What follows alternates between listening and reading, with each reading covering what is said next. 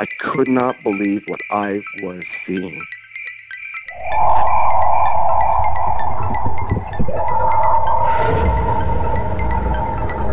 I could have filled the back of his head with 556, which is an absolute joke. Well, it's not an ape because if the Sasquatch was an ape, we would already have one. What are these elusive hominids that stalk the wilderness?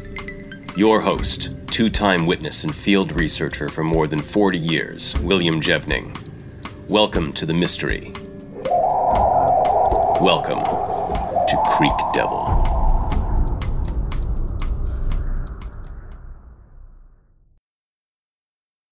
Hello, everyone. Welcome to another edition of Creek Devil. We have Daryl in Georgia joining us today. Um, he was referred to us by David Baccarat. David, I hope I got your last name correctly um, pronounced. But uh, so, Daryl, how are you doing? I'm good. Tom, you guys had a chance to speak, so I'm going to have you go ahead and kick this off. Okay, yeah. Hey, Daryl, thanks thanks again for joining us and welcome aboard. I really appreciated our our. I think we talked for over an hour yesterday about your encounters. yeah. um, interesting stuff, and you know, I just want to say for a lot of folks out there, um, especially the people that live in the region where you're at in Georgia, who you know maybe aren't familiar with the creature being there. They they actually are there. We get a lot of reports from that region.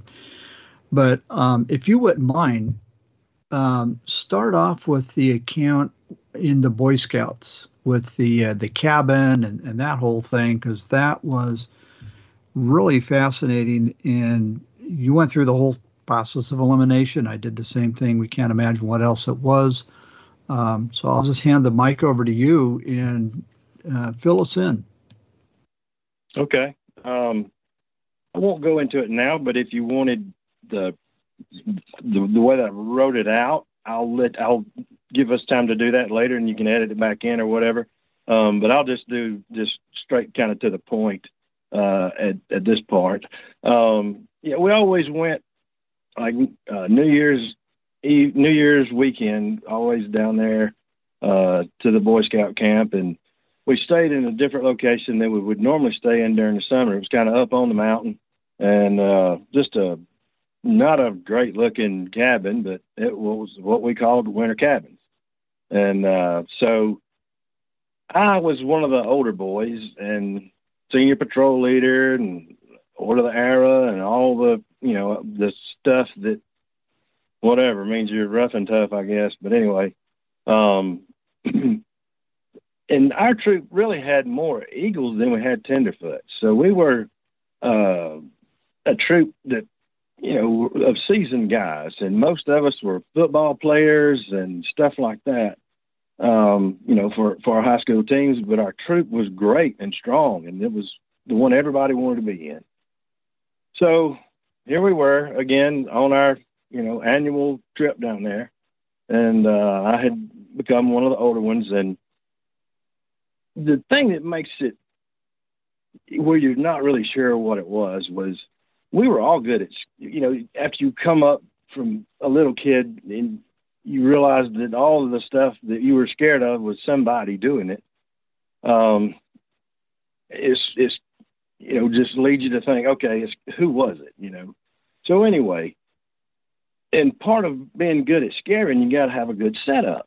So it was somebody's like, but then tell the story of the Wolf Boy. So he tells the story of the Wolf Boy. Well, the story of the Wolf Boy, and I could go into it better later if you want me to, but basically it was a, I assume, a fictitious story that happened uh, like a long around in the late 30s of some a family that got scarlet fever and people came and gave them uh, food and just kind of left it at the edge of the property and um, all of a sudden they didn't see people uh, coming to get the food anymore and they assumed they died and they had a baby that they would see on the porch and uh, they didn't see any of that so when the local folks went to give them some food and they didn't see any reaction. They eased up and found the the folks had uh, passed away, and they found some red hair on the bed,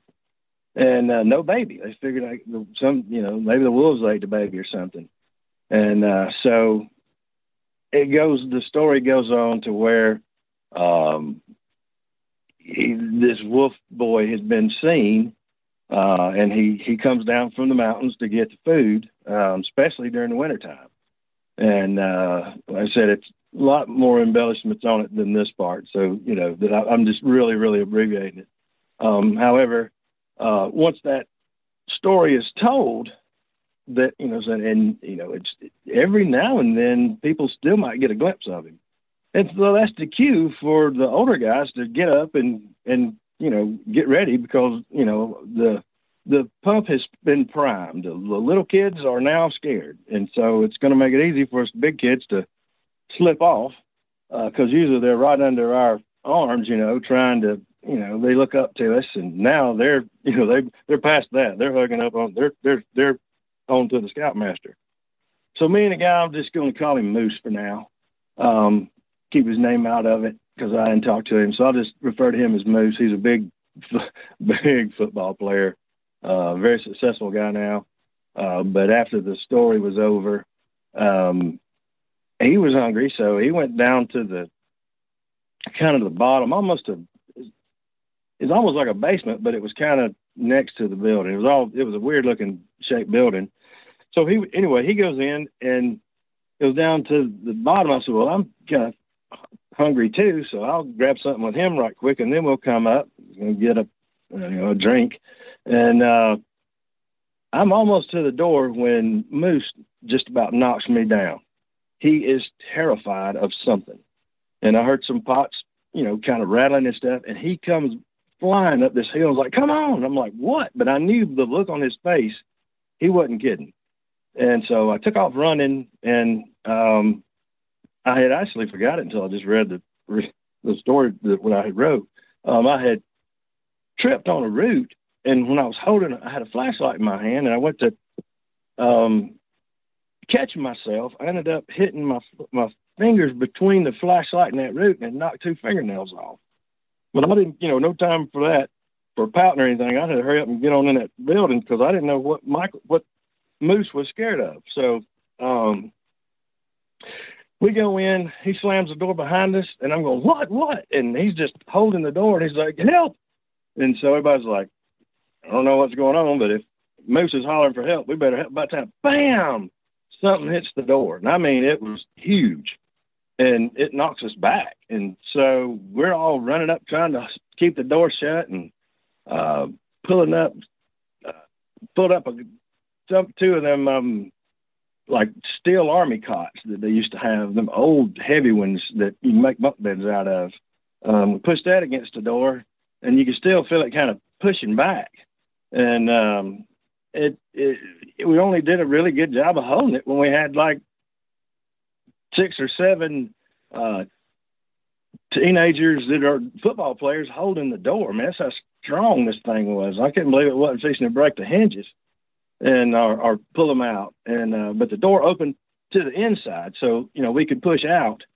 Um, and for we'd been whittled, we'd whittled around and made everybody kind of made some walking sticks that uh, weekend during the day, just you know, kind of messing around. And um, I actually still got mine. I had thought I had th- shoved mine through that thing, but I didn't. I, I still got mine. I had a I put a decent carving on it, and it looks like a the head of it looks kind of like a cobra. It looked really cool when I was a kid. Don't look too cool now, but uh, it's not too bad. But at any rate, um, one of the kids had made one that was way too big. I mean, it's like, why in the world do you want a walking stick this big? Um, it's about big around as a baseball, or or kind of like halfway up a, a solo cup. That was about the diameter of the walking stick he made, and I'm pretty sure it was hickory. And um, it just irritated everybody else that it's like, why would you make a walking stick? You, ain't even big. I mean, you can't even use it. It's too big. And you know, so he's like, well, can't nobody break my walking stick. And so we tried to break it on purpose just to see if we could. So um, I know Moose and I both at the same time put it between a forked tree and was, you know, trying to break that thing just to see if we could do it. And we couldn't do it. And so, anyway, as this thing is outside and it's, you know, it's, you know, you can kind of hear some growling, uh, but just a lot of strength just pushing on that door. And um, beside the door, between the door and the fireplace, uh, it was an old wood siding building, um, but it didn't have any insulation. It was just, you know, just slats was all it was. And there was a piece that the whole siding wasn't broke. It was like split. And so it, you could look down through there and see outside.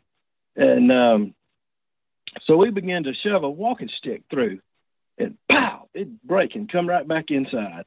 And, uh, and shove another one, pow. Well, I said, I bet it won't break this kid's. So I got that big one. And I looked down through there and I could see a red leg.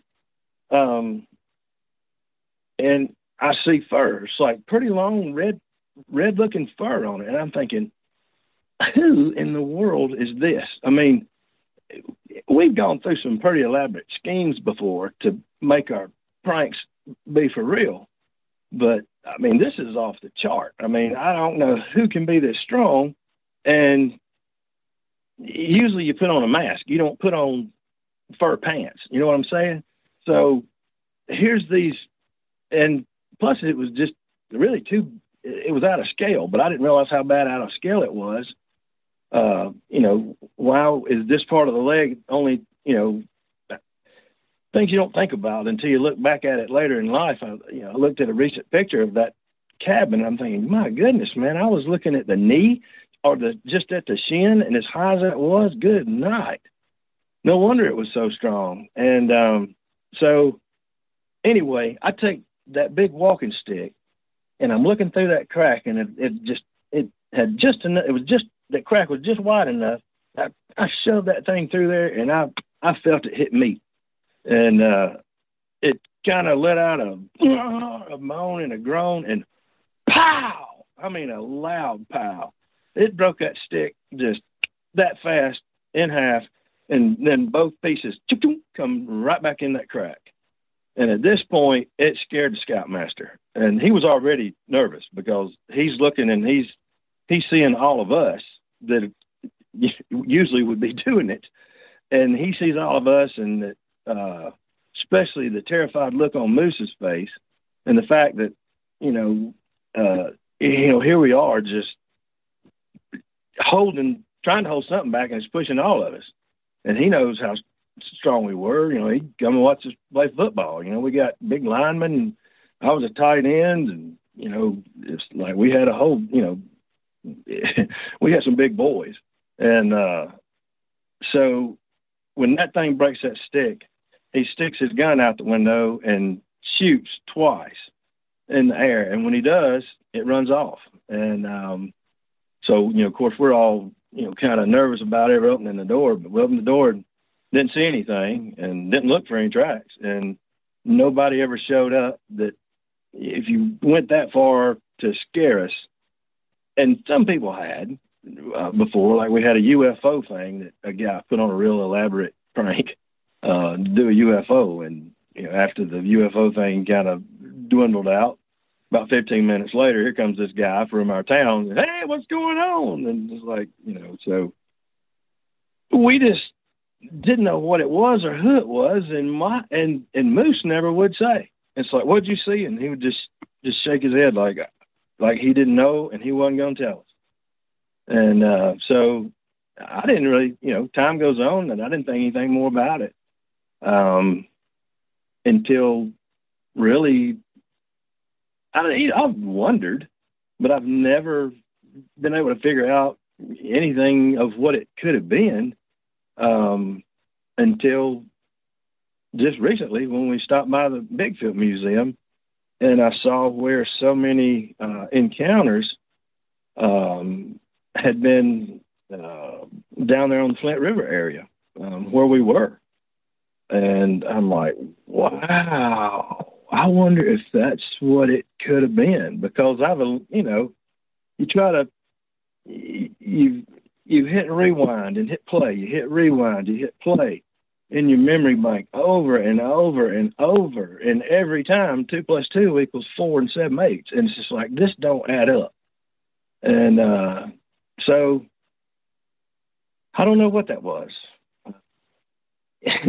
There's no way it was. Uh, I, I do not believe it was anybody in a suit because I don't think nobody's that strong to, to be able to push that door. But absolutely nobody's strong enough to take that big walking stick and go pow and just snap it in a second and shove it right back through that hole. Um, and so I don't know. But that Daryl, that was the that was the part for me that really uh, that was a convincing. I mean, the whole story was convincing, but that that's the part that you just can't duplicate. That there's how would you know if somebody's pulling a prank on you, how would they break that? He says it's you know about the diameter of a baseball bat. How are you going to do that and then shove it through the hole that quick to pop out like that? Yeah, I mean that was the and that's what really scared the scoutmaster. And you know he's just like, oh no, you know this ain't this ain't one of my guys, and this ain't you know, he could he didn't know anybody that could have done that either. And uh, so, you know, that was kind of what defined that area, you know, at the time. And what's funny is I looked around, there's blood everywhere. It's like, where's this blood coming from? And then your adrenaline does funny things, you know. Uh, and I finally realized where the blood was coming from. It was coming from my two missing fingernails, um, where I had smashed running up that hill where I tripped and hit my hit my fingers between my uh, flashlight and my in a in another root or a rock or something, but it knocked two fingernails off and, and through all that whole process, I wasn't even thinking about my fingers. I was trying to think about keeping that door shut. And uh, so anyway, I'd bled I'd bled all over the place, but um, it you know, I didn't even care um, during that part. After that, my fingers started throbbing, but um, it's just you know it's just funny how the human body works at that point. But no, so I, I can I can imagine though. It's like, well, worry about the fingers later. I just need to get out of here. right. Yeah, my my life is in jeopardy. I can do without some fingernails. But um, so yeah, I mean, uh, if you've got an idea, I mean, like I said, like we had talked about last night, you, we've looked at everything else that you know. I don't really think it was a bear, um, and I don't know how a human could do it. Um, and that was a well. You would think that you're looking leg. Yeah, yeah, exactly. And you know, if it was a bear, you would think this guy a moose, he would know what a bear looked like, and you know, it's going to scare you. But it's not going to chase you up there, and it's not going to be breaking sticks and all that kind of stuff. Right. You're right. Yeah, I mean, it would run off. But the the only thing that just makes it it be so weird was it it followed the setup, you know, and that's what I call it, you know, with the setup of, of us scaring, and it the timing of it was perfect. Had it happened any time other than then, it would have, you know, scared all of us instantly. And instead, you know, as we're sitting there trying to hold the door back on, who is it? Who is it? Who is it? And it's like, is it this guy? No. And, and the, looking around, and all of us are right there. I mean, every one of us. And you know, we're in the cabin, and there's nobody else at all in the camp other than the caretaker of the camp, and he lived, golly, about a mile and a about a mile and a quarter uh, opposite direction of where we were, and uh, he didn't he didn't ever come down through there. So I don't know what it was, but it sure scared us scouts, that's for sure. Well, and the other good point that you made was if somebody's going to be having fun with you and and uh, you know pulling a prank on you, the whole point of it is uh, you can get the benefit of it, right? Right. And, and yeah, nobody showed come up. Get credit. Yeah, they're going to come get credit because the guy that did the you know the the year before, the guy that did the the UFO stuff, he put a lot of time and energy in it. I mean, it was it was pretty elaborate. I mean, he had lights rigged up. I don't even know where he got the power from to do it, but they had all kind of Martian suit he had on. I mean, it was crazy. But you know, after all that goes away, then it's not too long. Here he comes. You know, hey guys, what's going on? It's like, what are you doing here? And uh, he said, well, you know, I was just in the area. It's like, you're not in the area. Nobody's ever in that area. They're like going to the middle of nowhere. You're not going to go there unless you're going there on purpose. So, you know, but, you know, we all knew it was him. And, you know, he was like, really? A UFO came? Tell me about it. You know, and so he's wanting to hear, you know, the little kids. And then, you know, I was so scared, you know. So they're, they're coming to hear, you know, the reaction. So, um, that never happened. Yeah, that's the payoff, right? Yeah, right. Yeah, and, and I just want to make a, a, a point. This is what hoaxers do as well. You know, And people hoax stuff, they, you know, they got to be around so they can see the the reaction. So, um, right. No, it's a very interesting yep. story. And again, I just want to go back and that that oversized hickory hiking stick is really the clincher or the, the, one of the key elements there that just says this is you know there was not a person doing this right yep. I, I, I agree. Um, you know like i was i was probably 17 when it happened. Um, and you know there's life is blooming in in high gear around you when you're 17 years old and you're involved in you know everything that you you know kind of quickly you know forget about those instances. Um you know and you don't you don't dwell on them a whole lot but sometimes you what was that? You know and you get together with one of your buddies and what was that? I don't know. I can't believe it broke that stick. Me either. You know and you just kind of go through that but nobody ever ever would have thought that it was a bigfoot. Um it just that was the furthest thing from our mind but could have been I mean, I didn't think about it until uh, I was at the museum and I saw that they were, uh, you know, they had presence along the Flint River down there, and that's where that was. So, uh, very well could be.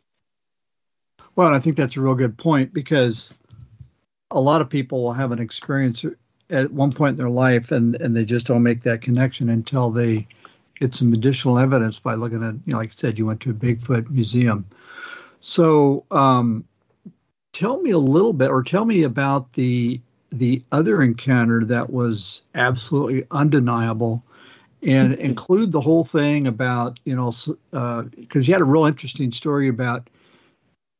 Um, people have to get a permit to put a light on their vehicle. Some guy wanted to put a green light on his vehicle. You, you know. Oh yeah, yeah. I can. Uh, yeah, I'll, I'll tell that too. Um, and I guess I'll tell that first, and then I'll get get into my story. my wife worked for the state and she issued permits. Like if you run a record service, you got to get a permit to run a yellow light. If you if you're a, a police department, you still got to get a permit to run a, a blue light and so forth. Well, this guy called and he said he needed a light, and she says, "Okay, what for?" And he's, um, "You need a yellow light, or you, you know?" And so he's like, "No, I think a green would work." And she goes, "What do you need that for?" And he said, Well, I can't tell you. I think it's funny. And she's like, Why would I think it's funny? And he said, You just will. And so she said, Well, then you don't need one. And he says, Well, it's actually Bigfoot uh, search and recovery or rescue, one of the two. He said that, and so she goes, "Oh, so you're like a tow truck, like a big tow truck," and you know, thinking that was the name of it was Bigfoot recovery um, and you know, like the ones that do the tractor trailers, because a friend of mine's got one. I think that's the name of his is Bigfoot. Um, but uh, anyway, he goes, no, no, no, um, like uh, Sasquatch. She said, "Are you kidding me? You hunt Sasquatch? You're telling me that this is real?" And he said, "Yeah." She's like, "Okay, yeah, right." And he goes, "No, no, no." He, I, I knew you would have that reaction. Everybody does. He says, so, so there's really a Bigfoot down here, around here. And he goes, oh yeah, there's a whole family of them in Rome. Um, and you know, that's, you know, pretty well known. I've seen them. And, uh, and so she is telling me this at home that she had had this, you know, conversation at work. And, uh, so she said, so why do you need a light? And he says, well, I may go in the woods and I'll go ever, go wherever, um, sign leads me to go. And if I leave this light on, this flashing, I never know where I might end up. And if I get, you know, to a high point or out where I can see, I can see which way that light's flashing, and I can go back to my vehicle and find it that way. Because this was, you know, what before GPS and all that stuff. Um, and she's like, "You don't need no permit for that. You just need to remember where you parked your truck. I'm not going to give you a permit." And he says, "Well, okay. Well, you know, I thought I'd try. Have a nice day." And she goes, "Yeah, okay. Good luck." You know, and that was the end of it. So she comes home telling me about that. I'm going, "Hmm, that's interesting." Well, boy, did I wish she had kept his number later on. Um, and I guess I guess I'll go into my into my experience now. Um, grab a drink of water right quick. So I was a turkey hunter, still do, and um, I hunted a lot in the national forest, um, down in the Oconee National Forest, down near where the Ocmulgee River runs down, um, kind of below Jackson. Um, and uh, I was a sprinkler fitter at the time, and we was working some odd hours, having to work at night. And uh, so I got off, drove as fast as I could down to the turkey woods to get there before daylight. And uh, so so I make it. I get there, and it's a long road that that you can hunt off of. During the weekend, it's pretty. It can be pretty crowded. Um, well, I say crowded. it's it's a lot of land, but if you see four truck, four or five trucks through the way, we call that crowded, but it's really not crowded. But um, anyway, when I got to the little spot, it's like little logging roads with a with a mound of dirt pushed up, so you can't really just go in there. And you you park right there in that in front of that little mound. There was a Volkswagen parked in the spot where I was planning on hunting. Well, the way you normally go, if you park there, you kind of go to the left and go down, and you'll end up hunting um, downriver. The the next little parking spot was open, and I've hunted it before, and it was okay. It's not my favorite, but it was all right. I said, well, I'll just hunt this one, give that guy that spot. So I get my gun ready and everything, and it's still it's still a little bit dark. It's starting to they just break is the day is just starting to break, and um, you do a lot of listening at that time, and uh, so I I call and I get a gobbler to I mean he hits right off. I'm like all right, and um, so I wait just a minute and see if something else is going to gobble because it was towards that guy. But you never hang around right there where that guy was hunting because I've hunted that spot a bunch. Um, you end up as soon as you get out, you don't you're not hunting. You're you gotta go to where you really plan on hunting. So I didn't figure he'd be there. But well, I call again, thing answers. Call again, it answers. I'm like, well, all right. I guess he likes me boom, as it done got a little bit day, more daylight, and I heard shotgun go off. I said, well, ain't no need in hunting a dead bird. Congratulations, Mr. Volkswagen. So that meant somebody else was in the woods that day. And as early as he shot it, chances are he's not through hunting. He's, you know, he's going to have a, you know, he's, he got lucky. He, you know, he's killed, killed a bird. And uh, so I went on down the hill, through a bottom, and over a creek, and over another creek, and made my way uh, down upriver, which was a long, a long way away from where if that guy would have went in where he went, would kind of lead you to. It's almost like it, you know, one goes one direction, one goes another. Um, just by the lay of the land, but when you're turkey hunting, you go wherever the sound is, just like that guy does about the sign. You know, he he follows sign wherever the sign is. That's where you're going. Well, when you're turkey hunting, you do the same thing. You know, if you got a gobbler, then okay, this is where I'm headed. And um, I had hunted and didn't really hear anything. It then got late morning, and if you turkey hunt, you know that you may not always get tree to trigger. That's you know they're in the tree, they'll gobble and they'll come down, and they might come to you. I've killed several that's tree to trigger. Those are fun. Uh, but oftentimes they know where their hen is that, you know, they're normal. And they'll usually service that hen or those hens kind of right off the bat. And they know where they are. And, but later in the morning, they have to go out on the prowl. And um, if you get one to gobble later on in the morning, chances are he's going to come, and he's going to come pretty quick. He's not. He's usually not got hens with him and gets hung up as as a term that we use. So I'm I'm in a really neat looking spot. It just looked kind of enchanted. I don't know why I thought that when I got to that little spot, but it just looked enchanted.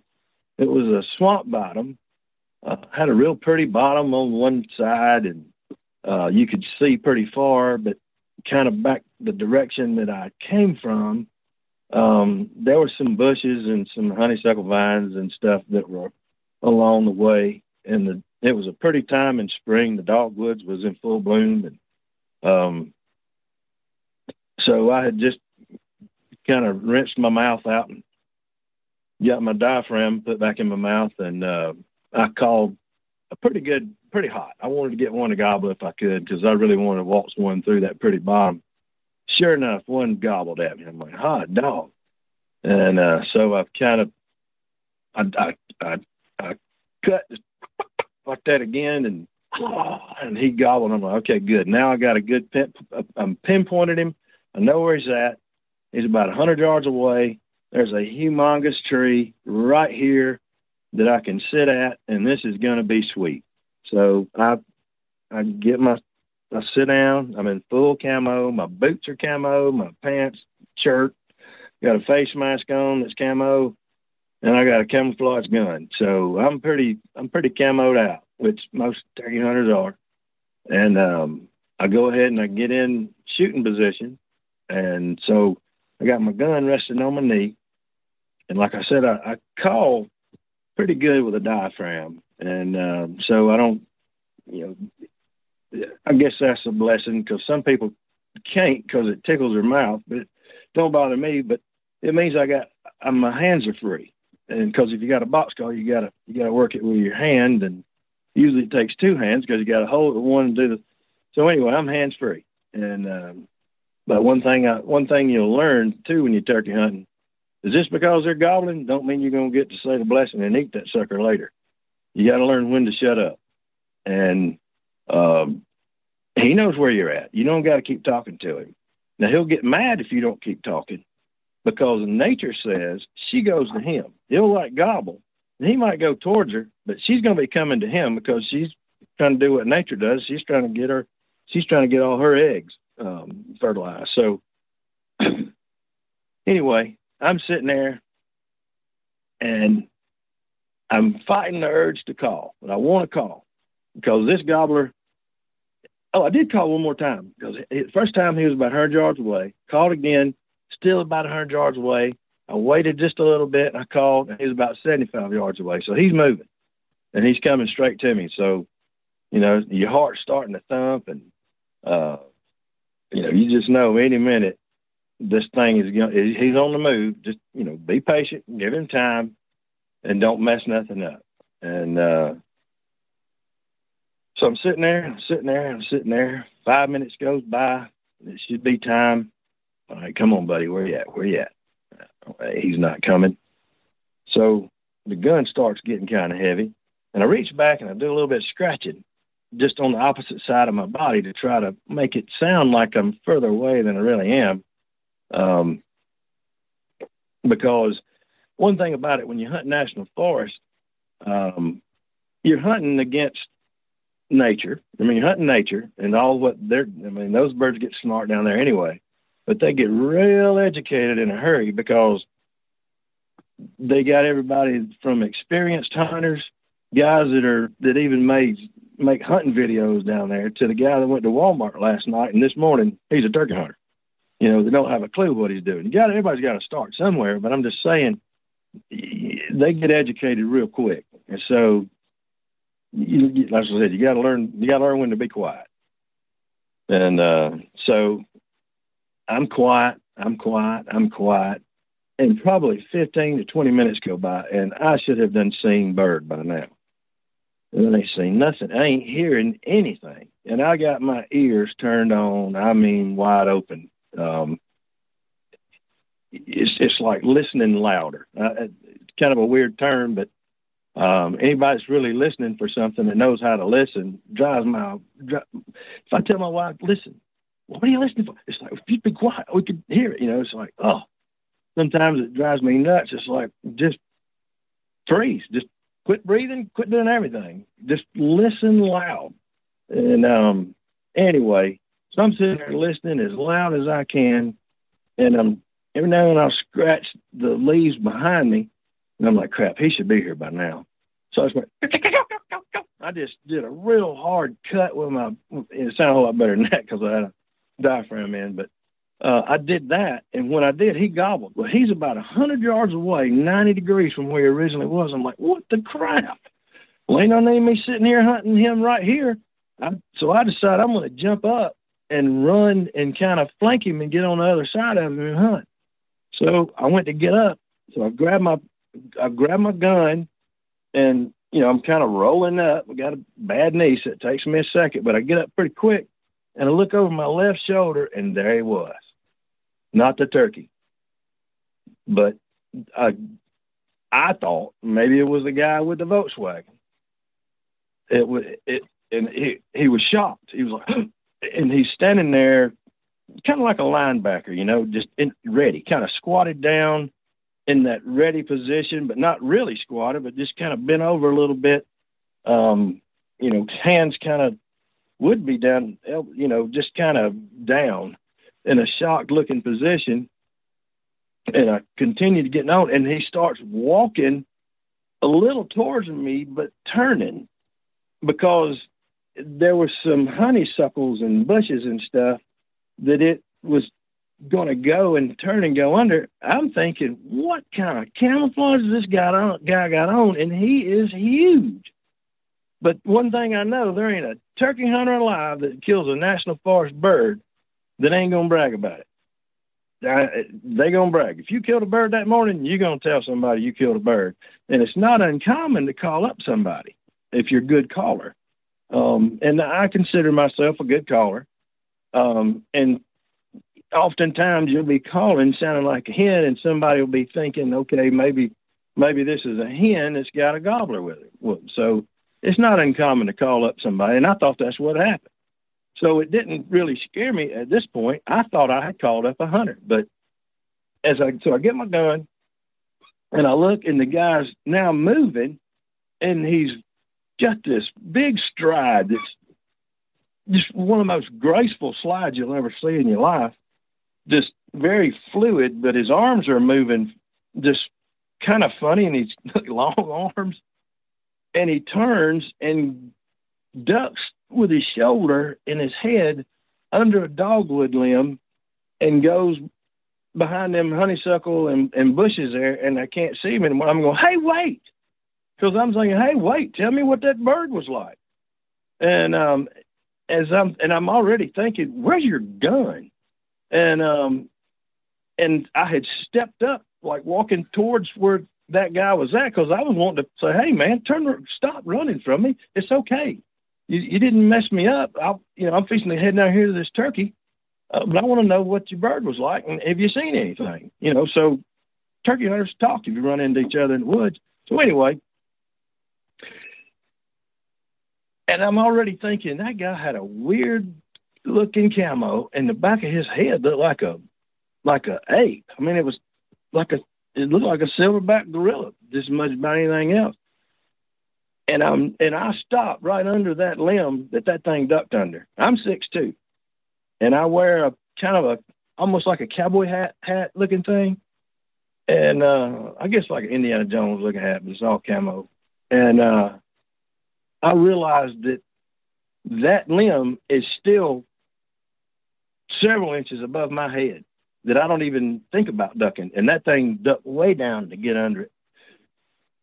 And that's when it went, and it done like that. And it started shaking the bushes. And um, I mean, here I go again. Every time I, whew, hang on.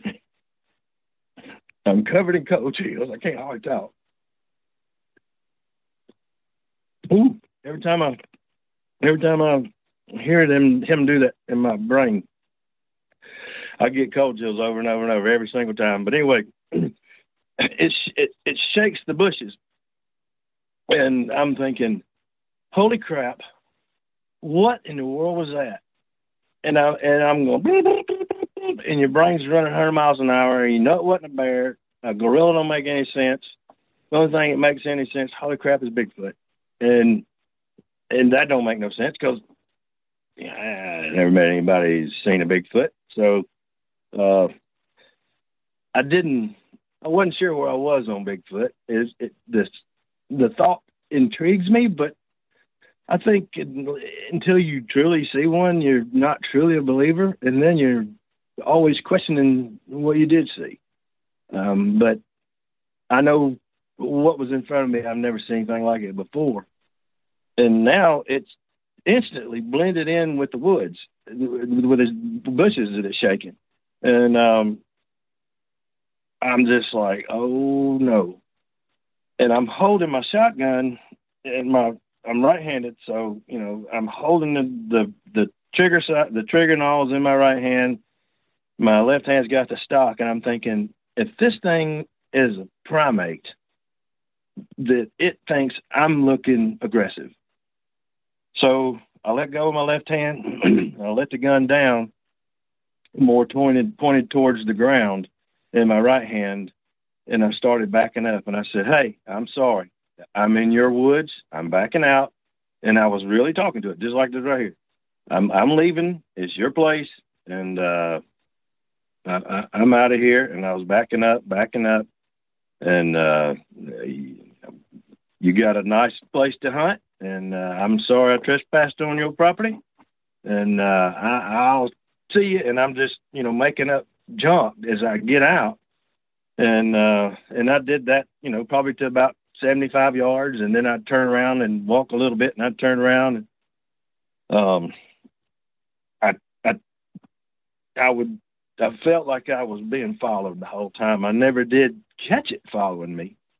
Um, and I'm pretty stealthy in the woods, but I wasn't caring about stealth then. I was caring about getting myself out of there. Um, but I would walk pretty fast and then just kind of get behind a tree and turn around and you know just barely let an eyeball look back down down the trail to see if I could see it coming, and I never could see anything, but I just felt like I was followed the whole entire time. And it took me about an hour and a half to get back to the truck, somewhere around in that time. And boy, that, that sure was a good-looking truck when I when I got to it. Um, I got in there and I, I peeled out of there pretty good. But um, that was my encounter and uh, it was close when it when it was when I got up from behind that tree. I had never heard it make a sound. Um, and and there he was, and I believe he was around. I think he may have jumped back a tad, actually thinking about it. Um, but but he was maybe 11 yards away, um, not far. Um, and he he, but I think that he thought I was a hen. What I really think, totally, I think he he heard that gobble gobble, that gobbler gobble, and he may have already been interested in that bird, and he didn't know he didn't realize I was there. I don't think, and as that bird's coming to me, he knows he's seen turkeys work. So he knows, okay, this hen's going to be going towards that gobbler. That gobbler's going to be coming towards that hen a little bit, and I'm going to get him. And so I think he was laying in wait for that gobbler or the hen, whichever one came up. And I think he might have messed up a little bit. It might have been when that thing gobbled at me again. I don't know. Um, but anyway, hey, Daryl, you, you'd also mentioned another odd situation when just before, kind of leading up to when you just before you saw the creature, that you heard a gobble gobble, and then all of a sudden you heard one like 90 degrees in a different direction. Well, that was him. Yeah, that was the gobbler that I think he ran my gobbler off. That I think it was just one gobbler, but um because it was it was coming to me and then it was 90 degrees away and 100 yards away from where it should have been like he just took an about you know, just turned and went to the other way. That's why, and that in the in the in Bigfoot kind of come from that direction. Um, and so I think that it, I think it run my bird off. But here's the hen over there still making noise. So I think he was going to sneak up and thought I was a hen. Thank God I called loud and aggressive to make that other gobble, that gobbler gobble. Because if I didn't hear gobble, I'd still been sitting there. And I believe he would have went right behind that tree and grabbed something. And when he and he would have probably would have grabbed me, and uh, it'd have been a bad day right there. Um, so, like I said, when that bird gobbled, I'm like, well, ain't no need me sitting here, you know, I ain't calling him back from that. And that's when I jumped up. But uh, I don't think he was. I, I do believe they probably got the capability of calling them, um, but I don't. I don't think he was making a, a turkey sound. I don't believe he was. It was him gobbling. It was. I believe it was a full blown national forest uh, eastern that was that was gobbling to me that morning. Um, but uh, yeah, I think he I think he run my bird off, and uh, but I think he was planning on getting one of the two of them, and uh, so yeah. yeah, that was my question. I just I thought that was interesting. Um, so it, it, was actually the bird and not the creature. That was yes, yes, yeah. I don't I don't think it was. Yeah, I don't think it was the creature. I think that was the bird. If I if you if I told that differently the other day, I I, I led you wrong. That wasn't what I was meaning. But um, it wouldn't be surprising because it, I mean, it's not that hard to sound like a hen. If you, I mean, they got vocalizations that they can do. Um, so it wouldn't surprise me at all if they didn't sound like uh, other animals. I know you uh, owl call. Uh, you do an owl call and you can get a gobbler to gobble. You're not going to get him to come to it, but you can know where he's at. And uh, so you know, it's a that's what we do. I mean, I, I'll make an owl call as a locator to not because once I start calling or once I start calling as a hen, I got to be careful what I do. If I move too fast, that ain't normal. If I if I go across a creek, that necessarily ain't normal. A lot of times I'll go to the edge of the creek, but a lot of times they'll get hung up on creeks and rivers and stuff like that. So you kind of got to know a little bit about your prey to become the prey, if you know what I mean. Um, in, in your mind to know how they're going to act. And um, it just makes you a better hunter. And so, I mean, they're, they, they're probably the best hunter there's ever been, and absolutely the best hide and go seek champion there's ever been. And uh, so they're, you know, I think I'm a pretty good woodsman. Hmm. I don't hold a candle to that big boy. Um, I have I I have actually on purpose just been in a good area and you got you know you just can't won't stay here. You kind of got to cover some ground but move real slow and just kind of stop and move slow and stop and have had a squirrel step on my boot before. So you got to be pretty pretty still to be able to pull that one off. But I don't believe I can be as quiet as that thing was sneaking up on me because my ears were tuned in to hear the smallest of any noise uh, because I'm I'm expecting to see my bird come up, and they don't always come in gobbling and spitting and drumming and in full strut. Sometimes they sneak in, especially those national forest birds that's been shot at a time or two. So, uh, how in the world that big thing could sneak up on me like that is uh, hats off to you, buddy. All I got to say. Well, I, you know, they're very intelligent, and it, you know, it's fascinating. You're talking about the the national forest turkeys, these uh, native or national or wild turkeys rather, and how intelligent they are, and so how much more intelligent this creature must be. And now, did you say it was actually shaking the bush and making that kind of a sound? Yes, yes, yes, and that was I mean, when you're standing, it all happens, you know, really quick, and it's like before that, I, as it went behind the bushes, I'm thinking this is the weirdest guy I've ever seen. And I mean, not only beside was he huge, and then that's when I realized I was standing under that limb. But nobody in their right mind is going to be behind a bush shaking it and and going like that. I mean, it was a real big, big sound, and yeah, more like that, and um, just that's when just your brain is about to explode going what is this? And and i had already went well, where's your gun? You know I'd realized he didn't have a gun right off the bat. And i'm like where's your gun? Nobody's down there walking around especially there uh i mean you dig an hour and a half to get to a ve- to a vehicle from anywhere nobody's going to be walking around through there during that time of the year with a with a in a ghillie suit or something with no gun or no camera or nothing, just walking around. I, I wasn't buying that. And um, but then when it started doing all that, it definitely was like, okay, this this is this is not anything that uh, I've ever come across before. How far away um, from that bush were you when it started shaking? Oh, I was pretty close. I was probably uh, ten feet from that Ooh. bush, and I couldn't see, couldn't see it at all. Um, of course, I, I'm in the bottom, and it, you know the sun comes through in spots, you know, and uh, which adds to the camouflage of anything. You know, if you got sun coming in, some sun and some shade.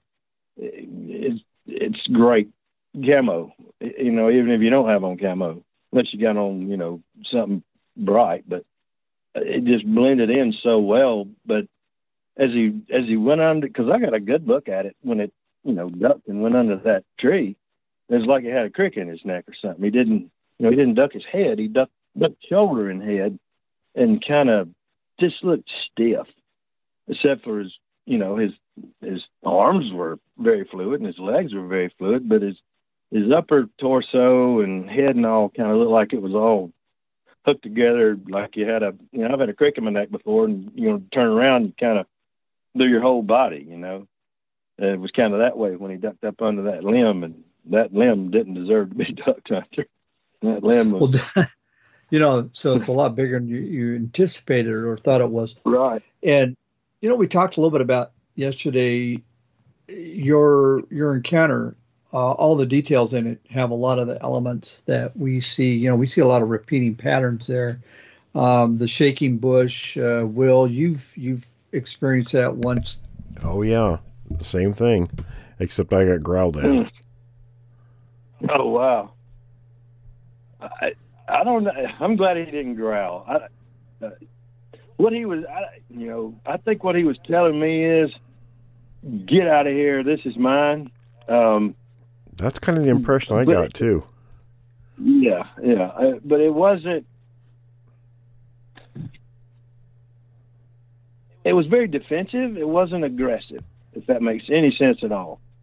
Uh, now, had I not got out of there, had I kept holding that stick that way, it might have it might have been more uh, ag- more aggressive and defense. You know, turning it up a little bit, like, "Hey, buddy, I meant get out of here," you know, and then start doing something different. But it was a it was a warning, and I quickly heeded I quickly heeded that warning. Um, but uh, you know, it didn't like cause, cause I know I know I shocked it. It was not expecting a human to come up from there. Uh, but I didn't smell anything. I've, I've replayed that part too, and I, I didn't smell anything. Of course, the swamp smells kind of funny anyhow. Um, but like I said, I I yeah, have I no idea. The, I think the whole odor thing is uh, I think that's just in a very few. Will you've said it's like what? Uh, most most often people don't smell anything. I didn't smell anything standing, you know, fifteen feet or so from two of them. Wow. Mm. I can't.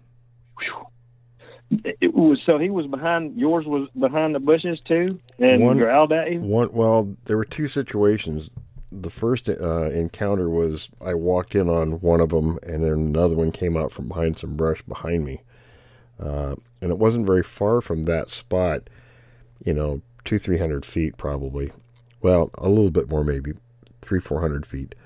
Um, I was going up a neighbor's driveway along a tree line, and there was a big stand of blackberry bushes, and and about it was probably 10, 10 feet or so, maybe a little more. Uh, the whole blackberry bushes started shaking, and this thing growled, and I turned around and made a hasty retreat. Oh, Didn't go back up that road. no, I wouldn't think so. You can have the blackberries. I'll be bringing some blackberry jelly. That's right. Just let me get out of here. wow. Is, but there was another one behind you at the same like. There was two at that time. Uh, yeah, when I uh, when I had my encounter, I, there were two of them. Hmm. Yeah. Uh, I Yeah, don't well- know if this was alone. He was the only one that I saw. Well, you know what, Hmm. Daryl, in that situation, you know what one Bigfoot is? It's one too many. yeah, that's about the truth. Um, yeah, I- I've hunted that area since. Um, luckily, shortly after that time, I, I got to start hunting private property, and uh, you know could hunt that with pretty pretty good ease. But um, that hunt that land went up for sale, then my private land, and I had to go back to this public land that I hunted um, in the past. And I hate to admit it, but I was a little bit nervous about going in there. And um, I even hunted it some this year, but I just I've never hunted it with the ease and comfort uh, that I did prior to um, seeing that. Especially hunting by myself. And I hunted by myself a lot. Um, I used to go with my son, but he's got older and not not not around as much. Um, but uh, and during all the time that he was hunting was on uh, private land. So um, yeah, it did makes me nervous hunting down there by myself. I did go back down there a couple of weeks after that on purpose, and um, because I just wanted to see if I could find any tracks because you know, the people you talk to, you don't want to tell nobody. Everybody, you know, thinks you're crazy, and uh, you know, they people are are more like, and you probably know it too, that you're a trustworthy person, and you you say, I, you know, I don't know what I saw, I know what I didn't see. The only thing that it adds up to be was a Bigfoot, and they're like, you know, they don't believe Bigfoot they believe you saw something, and you know, so they don't they don't say you didn't see something, but it's hard for them to admit that they believe you saw Bigfoot, and it's even hard for your own mind to say that. Um, but I went down there a couple weeks later, looking around, and I actually found the same you know the same area, and it's not an area I'd ever been to. Um, like I said, it's just kind of a strange little area, and um, I don't know why it feels strange, but the word I've used is enchanted. It just it's different. Um, but uh, there was a tree there. And on, this is so so weird. There's a tree there. Looks, you ever seen a skinny guy that had a, a real pot belly, but he was skinny? A tree looked like that. And I think it was. I don't remember if it was a pine tree or what, but there was a tree that was like that. It wasn't that big around. It's probably oh about eight inches in diameter, I guess. And uh, it went up and it had that uh, thing almost like a C in it, and in the tree. And um, under it was a big giant pile of crap. And I'm going, wow. I don't know what this is. I know what coyote looks like, fox looks like, dog. And this didn't look like anything I'd ever seen before. It, it almost looked like a mixture between fox and coyote and human. Um, had some hair in it, had like some berries, maybe blackberries and some persimmon looking seeds in it and junk, but was huge.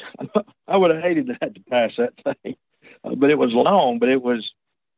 Uh, probably big around as a racquetball ball, maybe almost a tennis ball uh, size, and it was you know kind of piled up.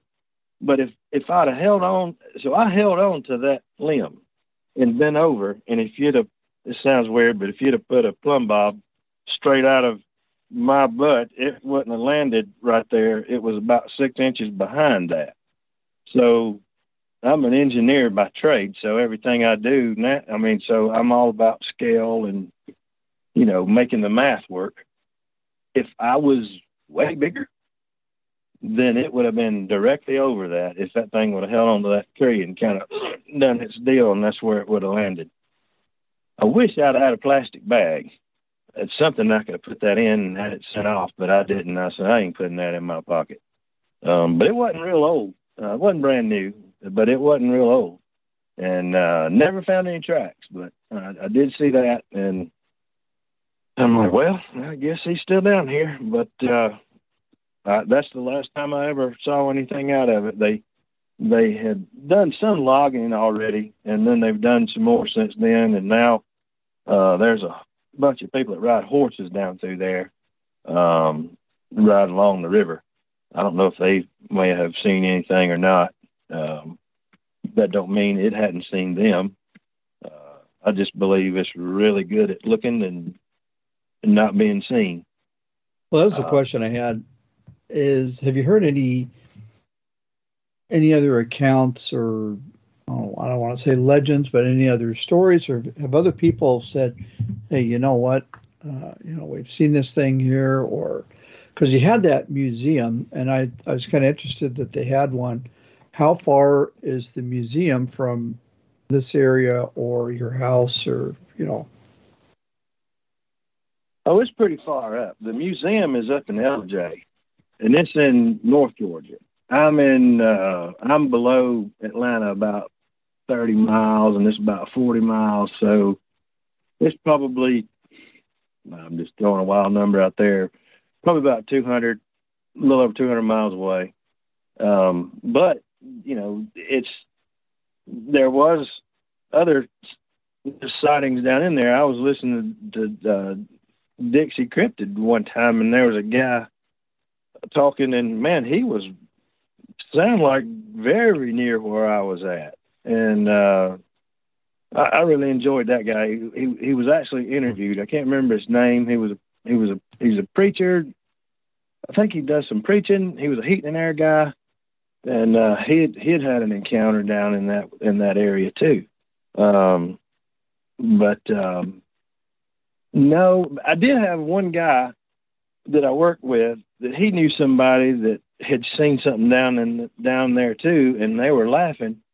And he's a and that guy's a pretty good sized guy too. I'm I'm I'm six two. I think I've shrunk some since I've got older, but I used to be six two. I think I'm about six just over six foot now, maybe six one, but um, you know about three hundred pounds, and uh, and there was another guy that was about that same size that had a story, and he says, "Ah, oh, what it is is y'all two big old guys went in there and saw each other and got spooked." But I don't know who that guy was. I never I never heard the tale, and he didn't tell. But he but the guy that I had worked with then, you know, he had said that somebody else had said they had had an encounter down in that part of the woods, but um, I don't know. Like I said, I, it's not anywhere you. Uh, I only went down there just to hunt, and you know, you hunt and you leave, and you know, you're not, you don't, you don't hang around down there. You just, you just leave. So, I don't hear any local stories. I guess, um, you know, from from anything down there because, like I said, you drive in, you hunt, you drive out. You're not I don't camp down there or anything to hear any local legends. Well, listen, Daryl, I really appreciate this. Um, this has just been an absolutely fascinating encounter. You got two of them, and um, just really appreciate you taking the time to give us your information. We're just about out of time. Um, any uh, questions for us before we wrap this up?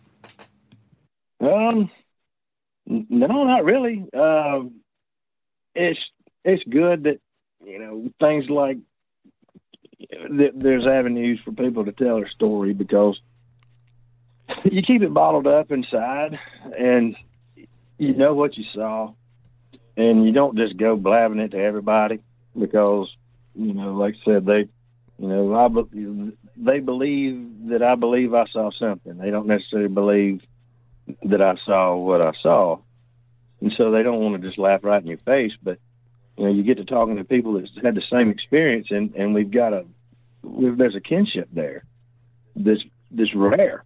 And um, it gives us an opportunity to to to tell our story, and other people would go, yes, you know, that's exactly what happened to me, and and you know, it just it validates what you've been replaying in your mind a hundred times. And and that's and, exactly uh, correct. It, that's exactly correct. And, yeah. and you know what? A lot of people, I get contacted a lot, and lots of people who would never talk about or haven't talked about what they experienced will listen to what people like you've said or what I tell or what anybody else, you know, that's been on the show says and and they feel kind of vindicated, you know. Yeah. Yeah. Yeah, I, I do I'm in my trailer now. I do woodwork. I turn wood, like a lot of pins and stuff, and I'll typically turn on uh, Dixie Cryptid and listen to Cam read stories. He's got a good voice, and I'm gonna start listening to yours because yours is longer. Um, and I didn't even know it was out there. But I'm usually out here about three hours, so I'm gonna start listening to yours too because um, it's you know people's own account, um, and you know I you know I, I like to hear Cam, but it's it's a written thing that somebody's written. Sometimes he'll interview, uh, but I like to hear the interview. And you know to hear the fluctuation in people's voice and you know sometimes you can just tell when people are telling the truth or not. Absolutely. and um i've you know i've you know never been accused of not telling the truth. It's funny one time when i was in junior high i was really strong I, I picked up the coach's car and turned it around, set it sideways in the parking in the parking uh, spot there, and it wasn't nothing but a Volkswagen Rabbit, so it wasn't that heavy. And um, so it wasn't too long. Daryl Johnson, report to the office. Daryl was like, oh boy, here we go. So I go in, and the principal's going, Did you move Coach's car? I said, Yes, sir. And he said, Well, who helps you? I said, Nobody. He said, Don't tell me that, Daryl." I said, No, I did it myself. He said, You're telling me you picked up that car and you turned it sideways in that parking spot. Yes, sir. He said, Well, then you ought to be able to put it back. I said, Yeah. I said, um, there was a lot of people out there, but nobody helped and nobody did it because I was proving I could do it by myself. He says, okay, so he he calls up a lot of the male teachers and that coach, and so here we all go. A little march, they all will march out there, and I picked the back end of the car up and I put it right back in the parking spot like it was supposed to be. And he just shook his head and he goes, "Good night." And so it's just kind of funny, but he knew I wasn't lying, you know. But it's like this doesn't seem possible, but do it again, and that way I know you wasn't lying. So uh, I had to do the same thing when I tore a phone book in half in school. Um, tore a phone book in half, and the teacher, I was in the middle of it, but people, some was betting I could, and some was betting I couldn't. And uh, that's back when they were thick, big old thick, fat phone books. They ain't that hard once you get the back book of them. So anyway, I'm halfway through it, and the teacher walks in. And he said, "Put that down." I said, "I can't." And he said, I said, put it down. I said, I can't. I said, if I don't, it's going to be worse. I'll just finish it and get, you know, deal with it. So and I finally got it ripped in half, and everybody's, yeah, and it was disturbing the class. He said, go to the office and, and take that with you. I said, yes, sir. So I go walking into the principal's office. I wasn't a bad guy. He said, what are you doing in here? I said, this. He said, good night. He said, what's that do? What's the deal with that? And I says, and I tore it in half and disrupted the class. He said, You did that? I said, Yes, sir. He said, He reached in his drawer and he pulled out another one. He said, Do this one. I said, All right, my hand's kind of tired now, but I could probably do it. So I worked at it a second and I finally got it tore too. And he, he shook his head and he said, Go back to class and act like you got in trouble. I said, All right. so that was the end of that. But um, like I said, I've never, you know, sometimes the tale seems tall, but that don't mean it's not true. Um, and that's the case here. Um, you know, I didn't tell anything that wasn't true. Um, some things I don't understand, but I know what I, I know what my eyes saw, and uh, it was They're quite all- an experience. Hundred percent. We know that you, what you told us is true. It's it, it has all the hallmarks of a uh, accurate and true story. So, um, but stay in touch with us if you would. And by the way, Yeah. Cam's a good guy. Uh, Dixie Cryptid is one of our favorites. so- Absolutely. And Daryl, we got your Yeah, email, did- so I can I can send you some Okay. pictures of, of some interesting things. Oh man, that'd be awesome. I'd love that. I'd love that. You bet. Um, yeah, because it's. I'm glad I didn't see it in the face. I think if I saw it in the face, uh, it, it would haunt me. Um, I, you know, I saw towards it, but I didn't. I didn't make out face. I think if I saw face, it would, it would really get at me. Um, but I didn't see face. I, I saw shoulders, side, back of the head, and all that, but um, I didn't look him in the eye, and I'm glad. So uh, I wouldn't mind seeing ag- I wouldn't mind seeing one again, but I, I would just. I'd rather it be far off. I don't want to be that close again. I heated this morning, and I, I thought, I, I'm minding. I'm not gonna. I'm not gonna bother you again, big boy. You can have this spot. But um, yeah, that's cool. I don't know that I'd want to camp out and you know wait on one and call one up close like you know to get the sounds like you know some of y'all guys do. It's not fun. Uh, no, I wouldn't imagine. It's funny, like you hunt something, but you kind of hope you don't get one, you know. uh, so, yeah, but I don't know. Everybody together, it would it would be fun. But now my friend, he he he does that. The one that I worked with him, and he's the one told me to go to the um, Bigfoot Museum. His name's John, real good guy, and uh, he said, uh, "Yeah, you know, he's the he's the first one I really told um, about it at work, and you know, he's he had a Bigfoot sticker on his car, on his on the back windshield, and you know, I knew I could talk to him about it, and so he's, you know, he he likes to go out and hunt and hunt for him and stuff like that, and um, we was just riding up in the mountains to see the pretty leaves. And by the Bigfoot Museum. I'm like, I want, I meant to turn in here, you know, a couple years ago, so I did. I turned around and went back and I sent him a message, say, "Hey, I'm at the Bigfoot Museum." He said, "Well, tell David your story." So uh, after I was there, looking around a little while, I, I said, "Well, I guess I'll." Is David here? And they said, "No." So I told a worker, and uh, you know my story, and he's like, "Oh man, that's good." So he's like, "Can I get your number?" And I'm like, "Yeah." So David contacted me, and then I guess David contacted y'all. So I guess um, I guess it was a pretty decent story, but uh, I feel honored to be. Um, you know, uh, to be on y'all's program, and uh, I hope your listeners enjoy it, and um, be kind of neat to see what the replies are. well, Daryl, the honor is all ours. Well, good. All right, we got to wrap Good up now, Daryl. So listen, you, I'll I'll be sending you some stuff. Um, you know, Okay. and any any questions you have or just chatting, you know, let me know, and you know, I'll try to answer what I can. All right. All right, everyone. Yep. Sounds good. All righty, everyone. Stay tuned for the next segment.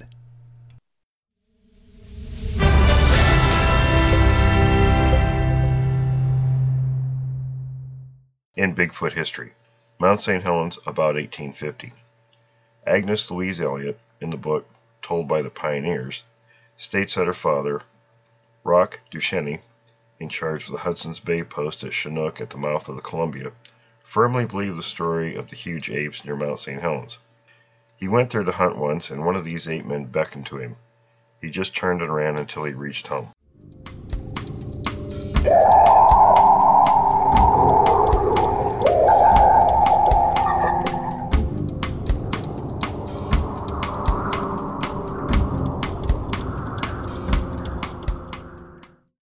I've been talking about wanting to get somebody in the mental health field on the show, and we're fortunate to have that today. So, Tom, would you like to introduce our very special guest?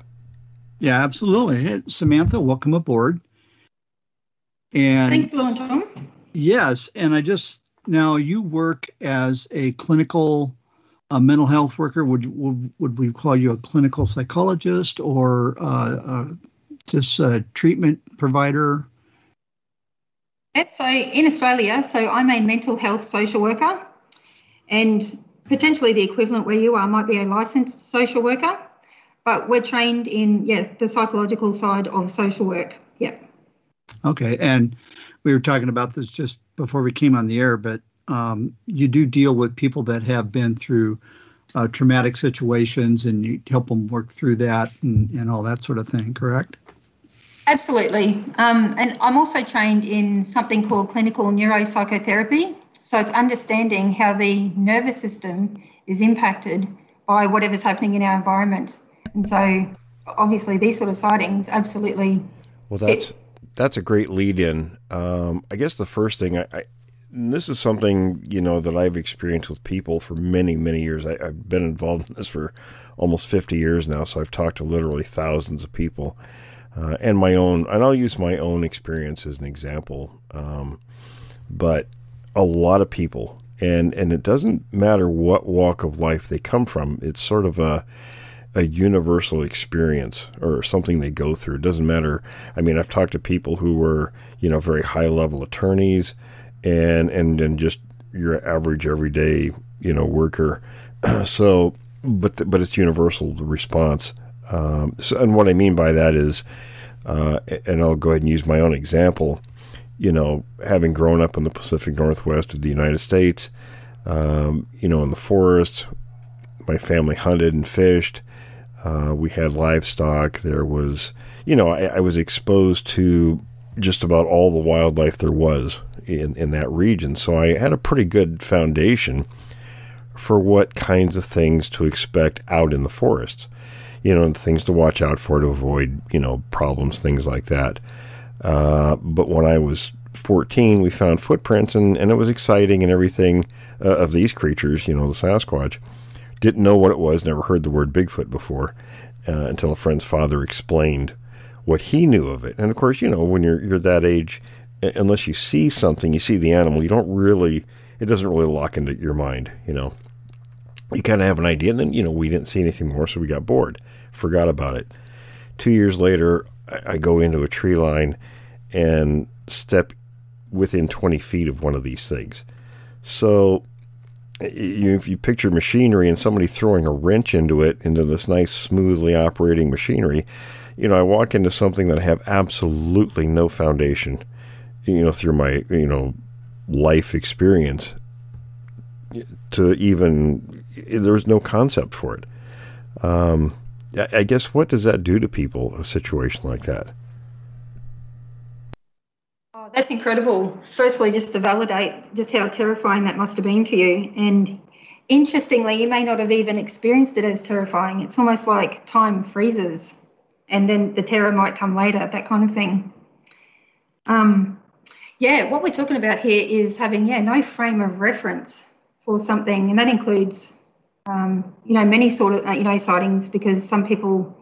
Um, I listen to a lot of obviously this Australian Yowie research. Um, oh, there are thousands, and there's all different types. They're not all just Yowies. They're all all all different things. You can't even so even people who understand Yowies or Bigfoot, then they see something else that's nothing like that. Where do you go with that one? it's realizing the world isn't really what we think it is. It's actually full of all sorts of things.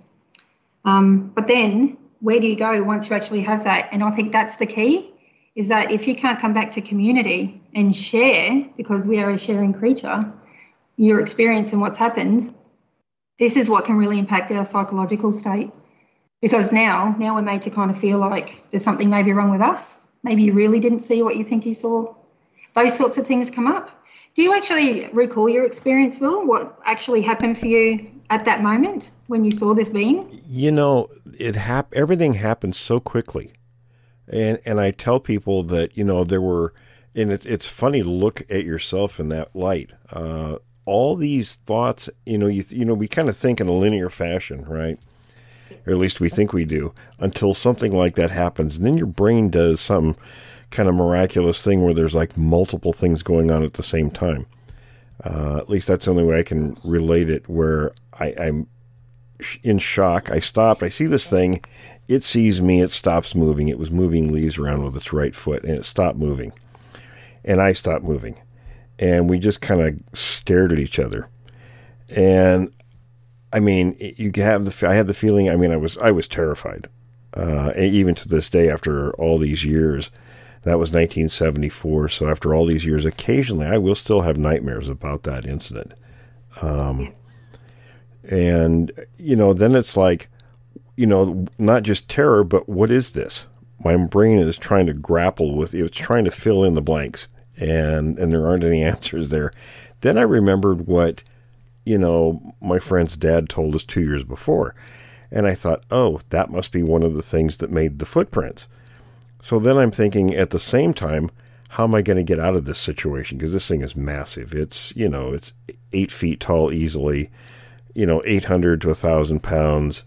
And I have no idea what it's going to do. It was no, not a friendly uh, encounter. And it wasn't, I mean, it didn't do anything aggressive, but it wasn't any sort of, I mean, I didn't get the feeling at all there was any sort of friendliness there.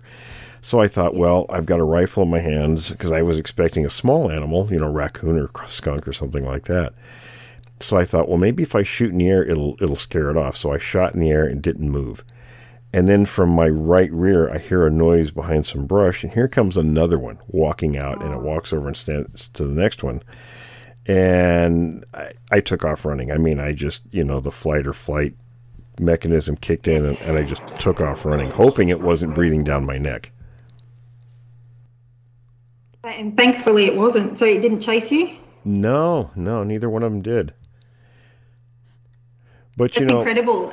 You know, we didn't. I didn't tell my parents or anybody because they had all made fun of us for finding the footprints two years before. So I got on the phone and I called my friend John, who lived nearby, and and a group of us met at first light at my house the next morning with our hunting rifles, and we tracked them for oh geez, a couple hours till the sun came out, and it was real frosty. The tracks were in the frost, you know, in the in the field grass and everything. So we kind of lost the trail after the sun did that, warmed the tra- uh, frost up, but uh, melted the frost. but uh, so I didn't really talk about it. I mean, I talked to my a couple of my friends. You know, we kept it quiet. We discussed it. Um, and it wasn't i probably would have never talked about it openly except that the following summer, uh, and I didn't know this friend of mine wrote to John Green in, in British Columbia, Canada, uh, who was, you know, the one of the leading experts at the time in the world on the subject. Uh, and he and René Dahinden, when Dahinden came to my house, and they invite, and he invited me to camp where I met Green and, and some other people there. So, you know, the fact that I got to talk to people who were the the leading people in the world, and, and they accepted what I told them, made me feel okay to talk about it. And I kind of was able to incorporate that into my frame of reference. And there it is. That's that community seeking. Everything you kind of described there, um, even including your friend's help seeking behavior, like something pushed him enough to reach out and try to find someone who knew something, because that, that's what we're driven to do to, to seek community, to find a capacity to share, because this is a neuro, well, a neurological concept, is that the right hemispheres of our brain are driven to connect with other people. And when you're forbidden from doing that through social shaming or, or any number of things, even your own family just not being supportive, that, that can really impact the way our brain develops, the way we react to stressors or our threat appraisal system in the future and that kind of thing. For, for example, people who go hiking a lot, then they have one of these events, never ever do they go hiking again that's an absolute shame because their quality of life diminishes because they're not able to share and find meaning and, and find that, like I was saying before, that reference point. We, we've got to develop the reference. These things obviously exist. Uh, there's there's too many, too many sightings, too many encounters, and too much um, evidence. And if people don't get to share, we don't get to build that library, that knowledge bank. So it's essential that people share which is why I think it's a double pronged approach in how we go about this. You need counsellors like myself because I'm trained to talk with the person about their experience. And then you've got researchers like yourself who are trained to actually understand what's actually going on in the environment. So you understand all that way better than I could ever understand it. And then we have a little bit of that community um, growth, I guess, from that perspective. what I'm noticing is that you guys have been around a lot longer than, say, my people. I just decided to come forward because I love these stories, and then I started actually feeling quite. Um, oh, okay, I can't think of the word. I felt really put off every time I listened to these stories, and then towards the end, the, the people say, "Oh yeah, I've been on antidepressants now," and and oh yeah, I don't ever hike anymore. I just make sure I stay away, and then they have a little giggle, sort of laugh it off, nervous laughter. I just said to my husband, "This is not okay. This this why is there a gap in support and psychological assistance? You know, assistance for adjustment, because we're delineating the difference, and this is probably crucial for people to understand. We're not actually talking about mental illness. People think that you've got some mental illness of some sort if you need to seek a counsellor. It's just not true psychological adjustment is a natural process in our life when we come across something you know, that overthrows your capacity to cope. You know, even being in a car crash that's really confronting or something like that, you know, hasn't happened before, you might need a little bit of extra help. It's the same thing for what you're talking about, except it's, you know, really punched up a level because we're talking about beings that allegedly aren't meant to exist. That, that that's confronting from a terror level. It is. And and I'll tell you, you know, I, I understand the feeling of not wanting to go in the woods again because you know I kind of wish I would have never you know experienced that because I was really you know loved being out in the forest. And you know from then on it was it was different. I mean I was always feeling even to this day feeling like I'm kind of looking over my shoulder all the time. Um, that's one aspect of it. And the other one I think people have a hard time coming forward because there's so much garbage in the subject floating around out there uh, by and it's put out there by people who really don't know what they're talking about with the subject. So that when people see something, I mean, you know, of course, the media muddied the waters early on when this got to be kind of widespread knowledge that, that people were seeing these things, uh, you know, from the late 50s on. And um, that's part of it. But um, eh, here, and here's something, here's an interesting part of this too you know, when people talk about photographs of the creatures, and, and it's kind of the opposite of what people would think. I, have got a number of people have that have legitimate photographs of the creatures. Want nothing to do with talking about it. They don't want to go out publicly with them. In some cases, they even deny what's in the pictures, even though they're crystal clear. Whereas the other people who don't have anything, they're the first first ones that run to social media and, and YouTube, etc and and there's really nothing or it's hoaxed what they have. Yeah. So a lot of mm. those are barriers to you know people talking about their experiences and getting it out of their system. You know, well, one of the things that we've encountered a lot, we, we get it all the time. We get it almost with every episode, with every witness, and that is uh, a sense of relief and this is the first time you know when they're talking to us this is the first time they've had somebody they, they can share this with where there's not that hurdle to get over of well i got to try to convince you that what i saw was real. And they have excuse me uh, a group that's very accepting of their uh, encounter. You know daryl that's on uh, was on the recent show we had um, I, I, got a message from a coworker of his, and and you know, as you know, he hadn't talked about his account very much, and um, in fact, I think we were the first ones he talked to publicly about it. But uh, the co coworker expressed, you know, his thanks for uh, allowing you know us to talk to Daryl on the show, and he says when Daryl would tell him the story, he could see Daryl get goosebumps on his arms, you know, reliving it Yes. So you know it's legitimate when when those autonomic responses occur. Absolutely. Yep. And and I, I pick up on that. And this this is the thing. When I listen to podcasts, um, there's yeah, you can hear it. I can hear it in people's voices. I'm listening for intonation, prosody, you know, gaps in what they're saying, pauses, all those sorts of things. Uh, and most obviously crying. People tear up or they say they have goosebumps. You can hear them pause. And this is, you're right, that's part of post traumatic stress, is one of the three categories we look at is re experiencing phenomena. So the brain is acting as if it's happening right now. And that again is evidence that there's been no support or assistance to help integrate that experience into your narrative because we're a bioautographical creature. We, we have an ongoing story in our head and we, we can, you know, add detail to it or take detail away and all that sort of thing. But for something like this, if your first inclination is you must suppress it in the first place, already it's it's a battle when you come and see a counsellor to try to actually find the scope of what's happened here and what it means for you and what it means for you living. Because to live on a planet that we have to share with these beings that may or may not be benevolent or malevolent, we just don't know enough about it. But yeah, your, our brains are going to uh, likely expect it's happening all over again. And you're right, that's an issue in, in terms of sharing. Some people just will not, they don't want to go through it again. Yeah, there, there were. I, I used to figure. Well, this was years ago, the '90s. I, at that time, I figured there were about twenty people for every one. Uh, when the one person who would talk about their experience, there were probably twenty who would never talk about their experiences. Yeah, that's massive. And that's you know, and and that was a drop in the bucket, I think, in in the area I lived in. Um, yeah, that's phenomenal, isn't it? That's a, a very large number because you, you could easily just imagine. Imagine if everyone was able to share and we had an inventory of knowledge and awareness.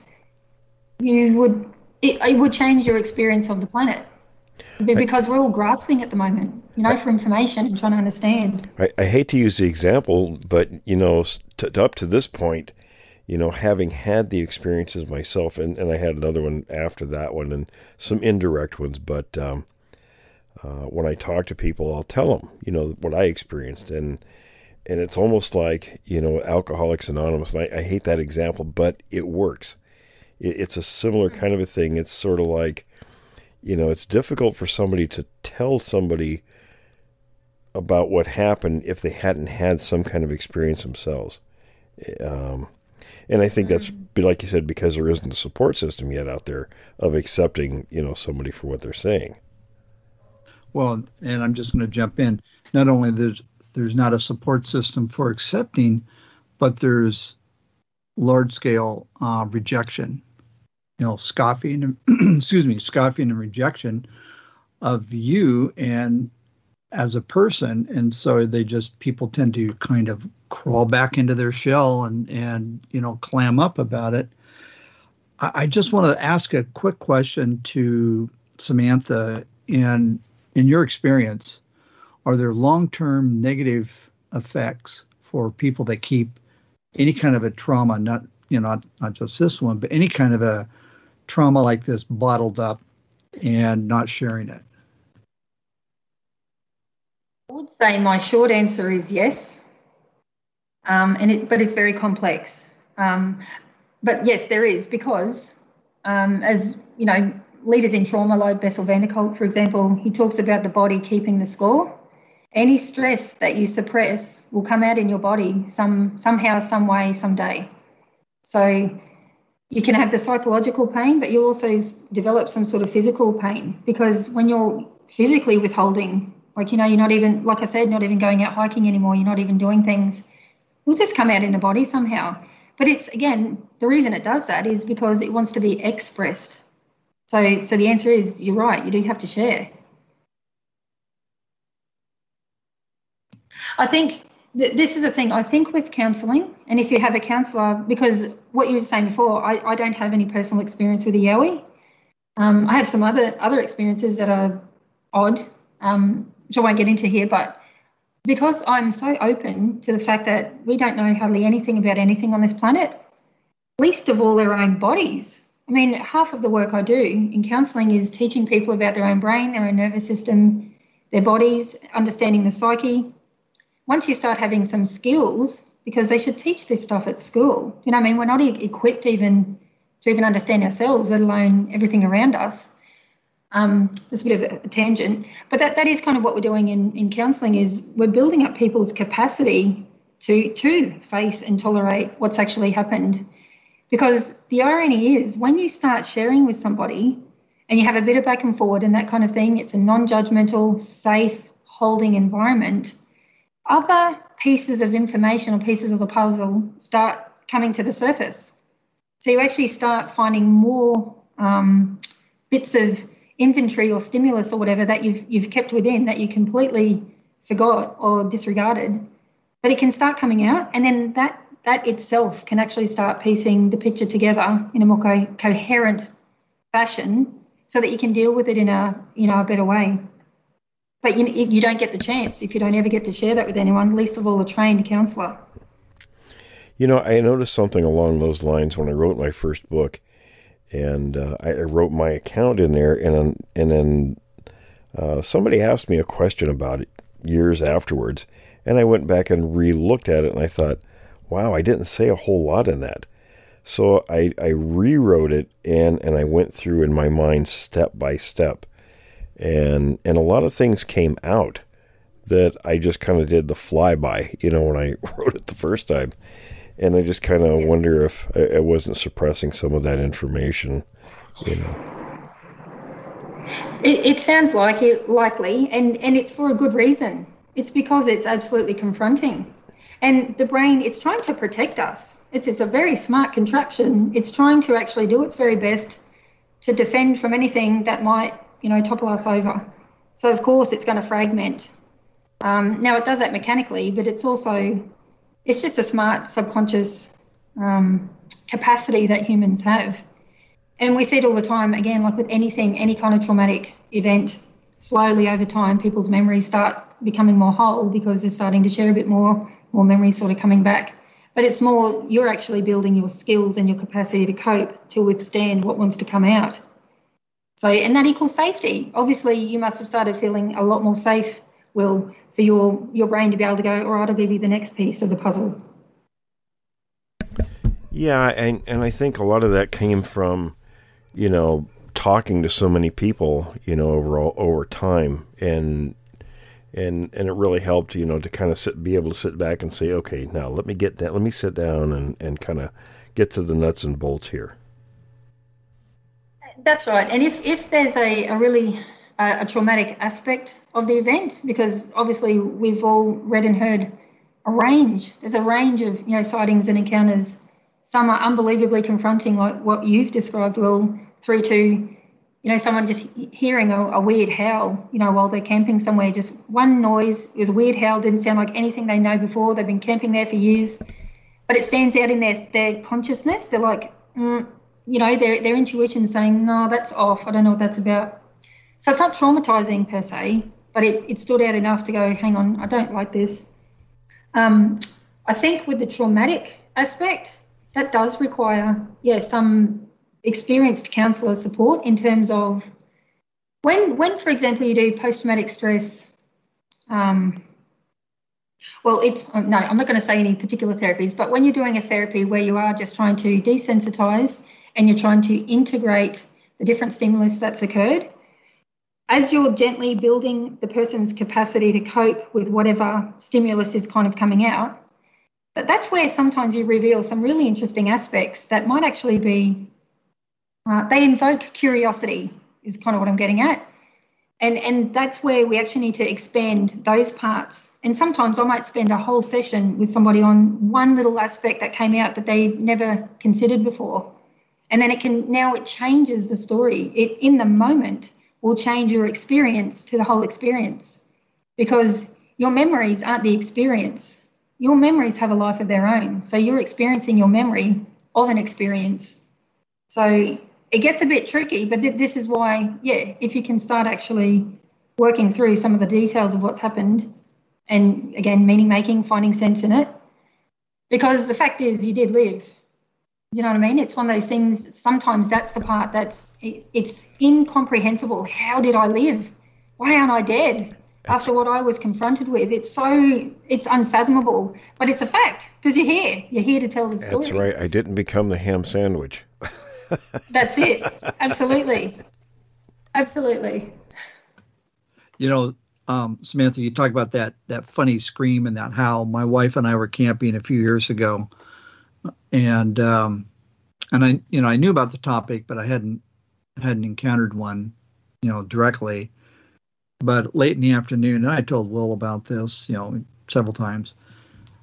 That we're sitting there, and it's we're at a very very remote area of the Pacific Cascades, Oregon Cascades, and you know we, we heard that howl, and it went on for about seven minutes.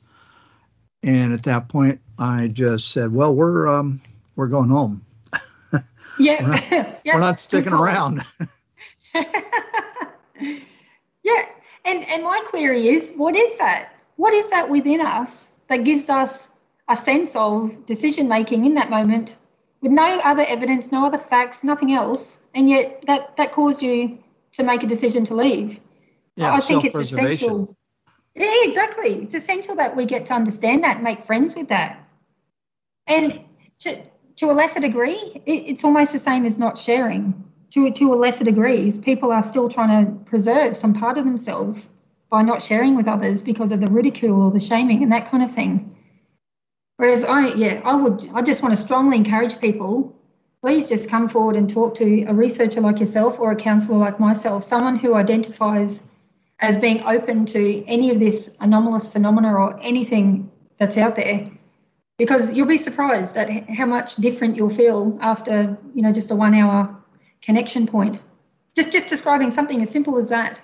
Uh, hearing a sound and it might cause you to make a decision to leave. That's excellent um, intuition there. Yeah, it's you know, and we've we have people that we um I don't want to say we work with, but people that are kind of loosely associated with us that are former combat vets, and they've told and they've dealt with dealt with these creatures um, you know very closely, and they said that the combat experience pales in comparison to the experience of dealing with these creatures. It's it's almost like when you have a face to face, like what Will was talking about. It's and I've never been in combat, so I have no uh, context for that.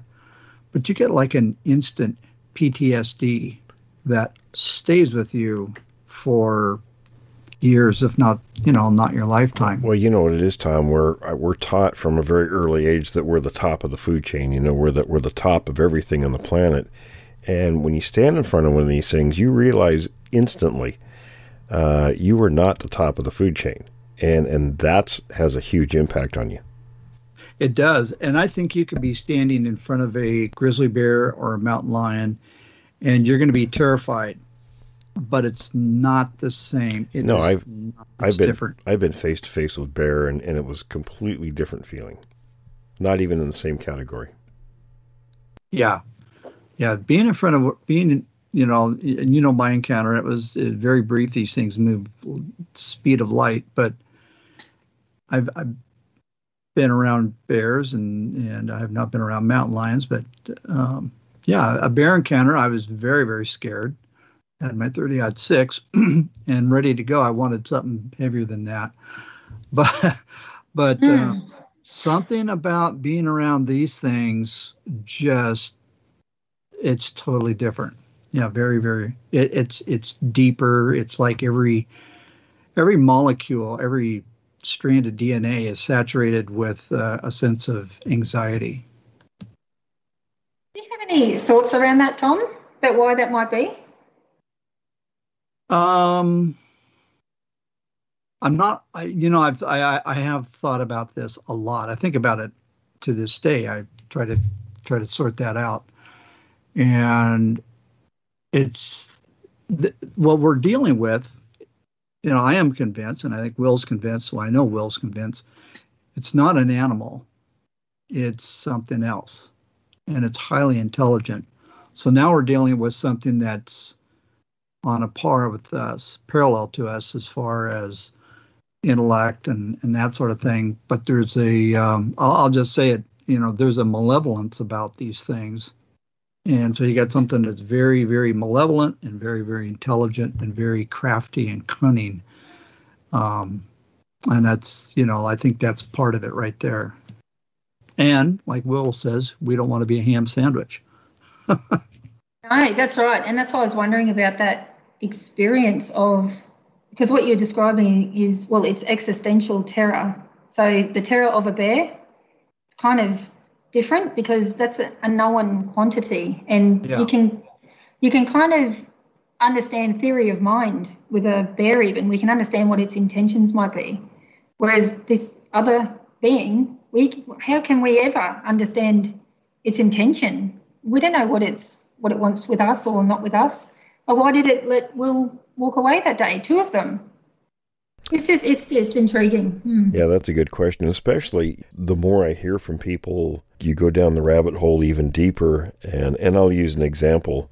Tom, remember we interviewed Carol in Missouri twice, and she told us uh, the one part. And like I said, I've done this for so long.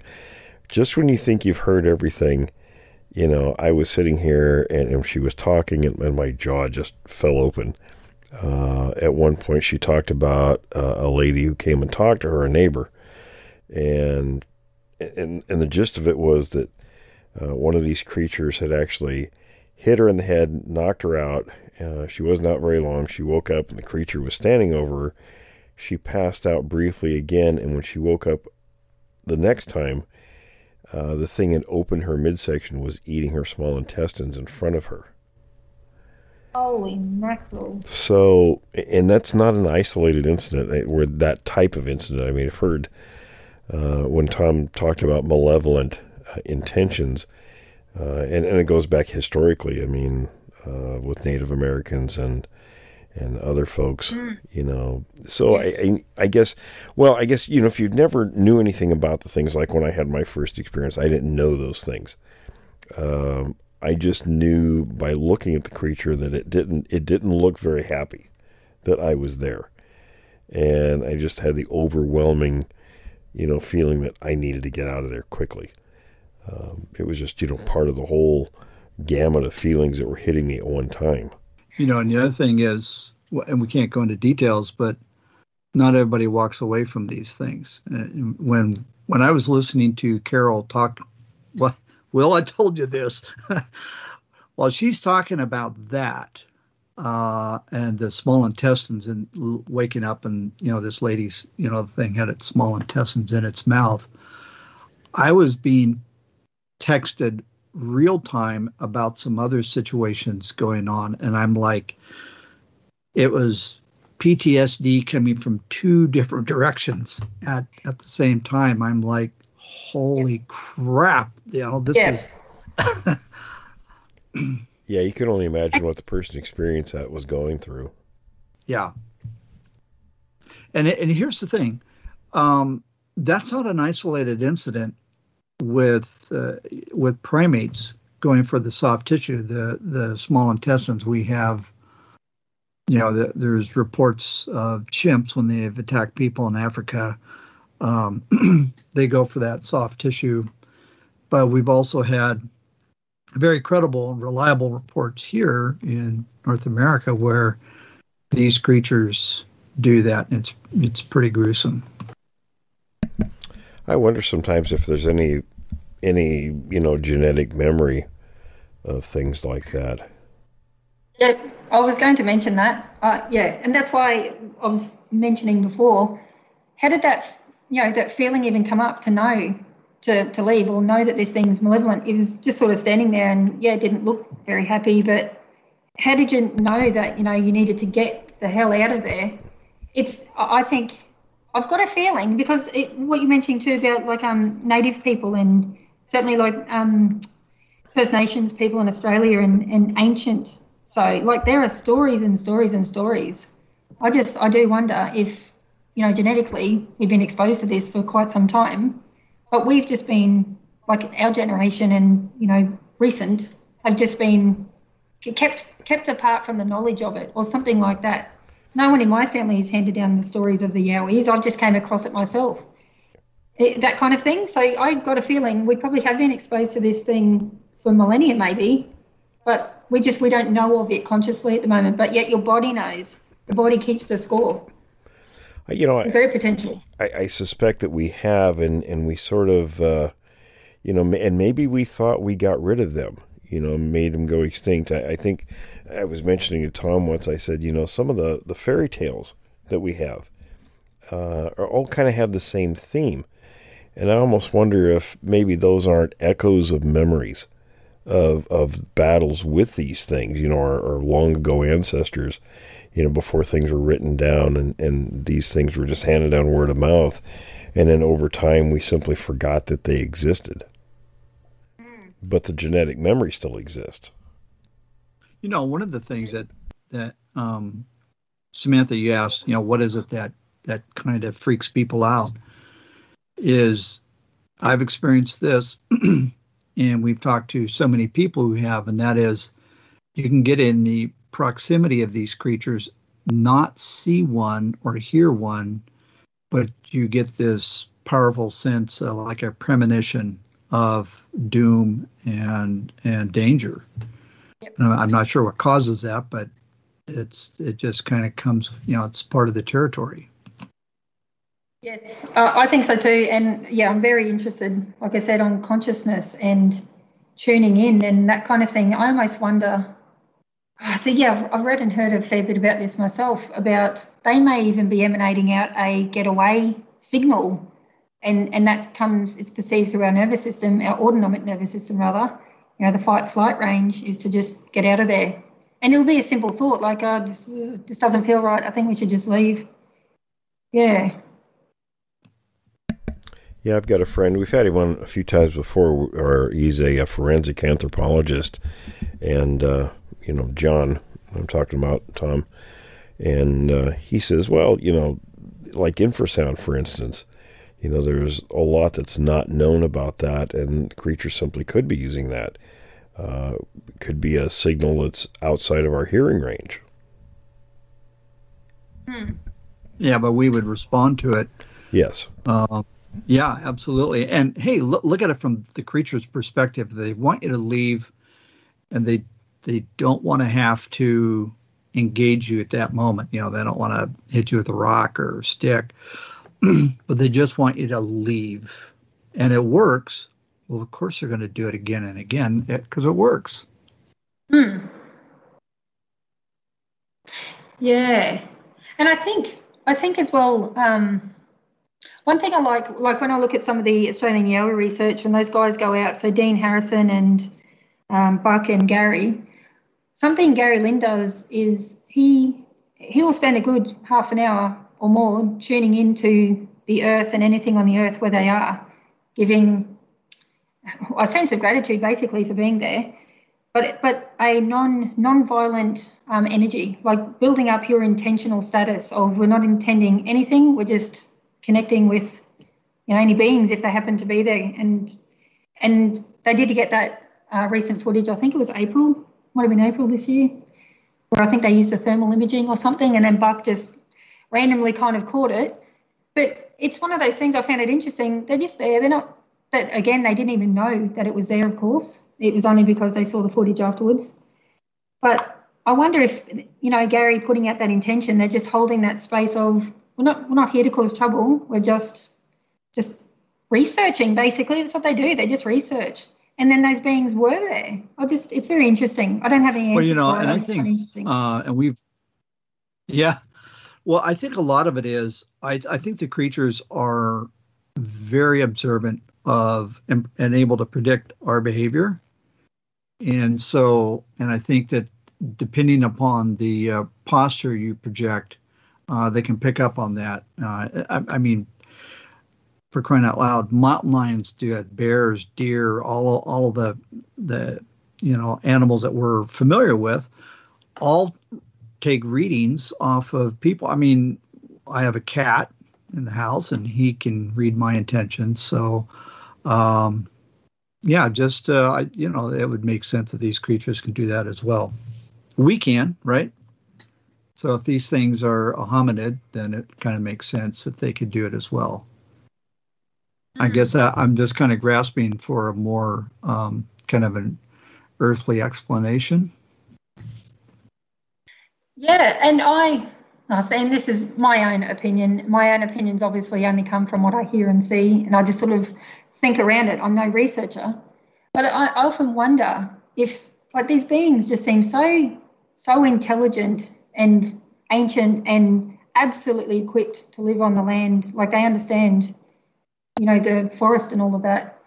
I, I find it's like non-accidental if if they're going to be in your space, they want to be in your space. Like those beings, I think, wanted to be there. Otherwise, they just they wouldn't be. That's my own thoughts, but I don't know yeah, what what other people kind of think on that. I just find it too. They're, they're too intelligent to me. That's how they come across to me. Well, I tell you what really got me about. Um, I, I don't remember who it was that caught the creatures. Was it? Um, it wasn't. It wasn't Dean, but somebody in his group who caught it on the thermal camera, and it, it really I got a chuckle out of it because yeah, you know you're you're out there, you're having a great time. These things are you know they're nowhere around. Hey, let me have a look at this uh, thermal device, and oh, Yeah. there they are. I had 30 no feet idea. away. Yeah, and and that's that's a point that we've tried to make over and over again on this show to people is I mean the the encounter that I had last summer was I had you know I had a, a couple guys up here with me and and we were going to an area where you know we knew they were long story short we spent the whole day there and I, I really felt bad because I just knew in my gut that this is a wash. This is a complete waste of time, and they're nowhere to be found. And shortly thereafter, it turned into one of the biggest episodes we had with these creatures. So, um, long story short, they can be very close to you, and I think they're just very, very skilled at concealment and cover and and um, and they know exactly how to use utilize their environment, their terrain to remain hidden.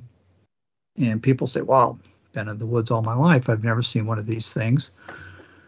And my response is, "Yeah, but I'll bet they've seen you." Matter of fact, I know that if you've been in the same woods as them, they're very much aware of you, and they probably saw you. That's one thing too. It's just a comforting feeling that you know they really are there, even if you think they're not. Mm. Sarcasm. comforting or, or not Yeah. comforting. Yeah, exactly. because I don't actually yeah go out to the bush as much as I used to, uh, and it's since I started yeah researching a lot more about yowies. Because where I live too, I'm on the eastern side, so I'm in Queensland, and so you've got that Great Dividing Range. It's just just it runs the whole way down as, uh, the eastern side of Australia basically, and there is so so many sightings, so many things going on. So no, there's no way. A lot, a lot of sightings are actually roadside sightings as well. Just people driving in trucks or just driving along, and you happen to catch a glimpse, or it's Well, you know dragging a what? kangaroo off the road. Yeah. Well, here's the thing. When we interviewed uh, Annie, and I believe her husband's name is um, Daryl, and also um, Baz, majority of the uh, sightings here in the U.S., 70% of them are roadside sightings. So Will and I were just kind of uh, really pleasantly surprised. I don't know if that's the right word, but it's just interesting that there's so many parallels between what we experience with uh, what we call Bigfoot or Sasquatch, and it's the exact same thing in Australia uh, to a T, uh, including, um, I think it was Baz who said he got out of the truck and he just had a really bad vibe and just decided to leave. But uh, yeah, it was when when I went up last summer with uh, these two guys and and we were checking out the area and we encountered these things. Um, I said, man, I thought one of them said, "Yeah, well, we're going to spend the night up here." Well, like two or three times I asked him. I said, "Now, you sure we're going to be okay?" Because I'm thinking we're going to be camping. You know, I brought a tent along, but I was thinking I'm not putting a tent up. There's no way I'm going to sleep in the back. I'm going to sleep in my truck. I want steel around me.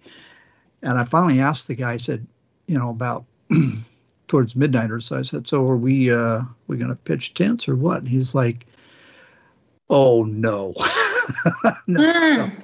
not a chance." Um, yeah, with these, and I've said this before, but uh, he has a certain type of vernacular that comes from the military, and he really calls these things Bigfoot. It's usually something that rhymes quite a bit with truckers. Yep. yep. Not with the truckers That's around. yeah. Oh gosh. Actually, I did have a question for you, just in case you might have come across this from some of your um, reports. Um, I did hear there was a report once. Uh, no, I'm going to mangle it because I can't recall complete details except the obvious ones that stood out to me. Was these people? Um, three of them were driving in a car in a particular um, forest, probably along the southeast side of Australia, and they're just going to a, a, general like open sort of picnic area, but you've got to drive a bit through the forest in different tracks to get to where you're going. And they they stopped and pulled up in one spot and then decided actually no they'll go further. So one of the guys got out of the car and was just looking around and he said no let's go further. So he just sat on the bonnet of the car and the other two were in the front just because they were driving you know, very very slow up a little track just to go to another spot.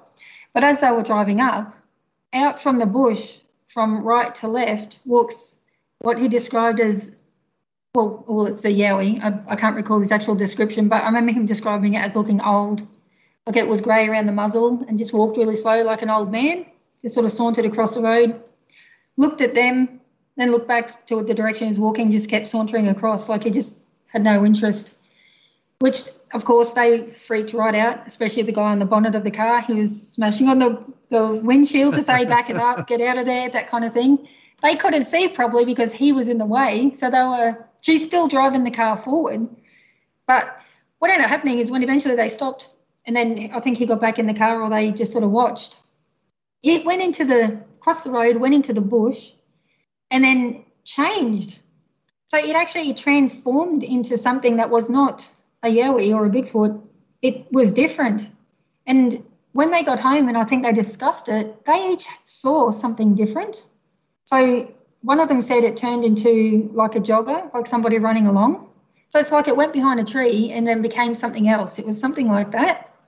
Another one said it turned into a goanna, which is a very large lizard in Australia, and went up a tree. And the other one said it just disappeared. Have you ever heard anything like that before, where they change or transform?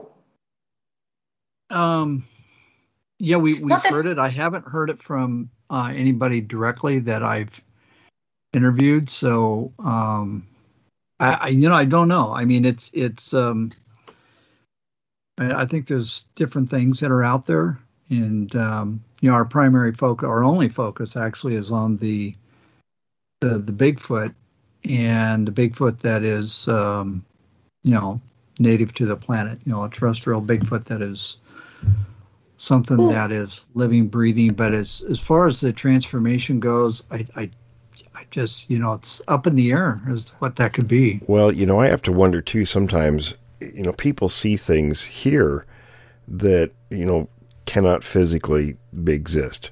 And I often wonder, and you like you mentioned that our, our brains are marvelous mechanisms, and they really are. Our brains can create things that aren't there. Um, mm. And I wonder if maybe you know, that sort of short circuit effect took place in their brain when they actually encountered yeah. the creature and then yep. did a reversal. They, they, didn't want to accept what they actually saw. So it filled in with and other things. That's it. And I think my query around it too, because that's exactly where I was heading. And it can go in two different directions then is, for example, is that is that being able to do something to our consciousness, to our mind, or are we doing it internally, you know, as a self-protective mechanism? I suspect we're doing it ourselves. Yeah. Mm.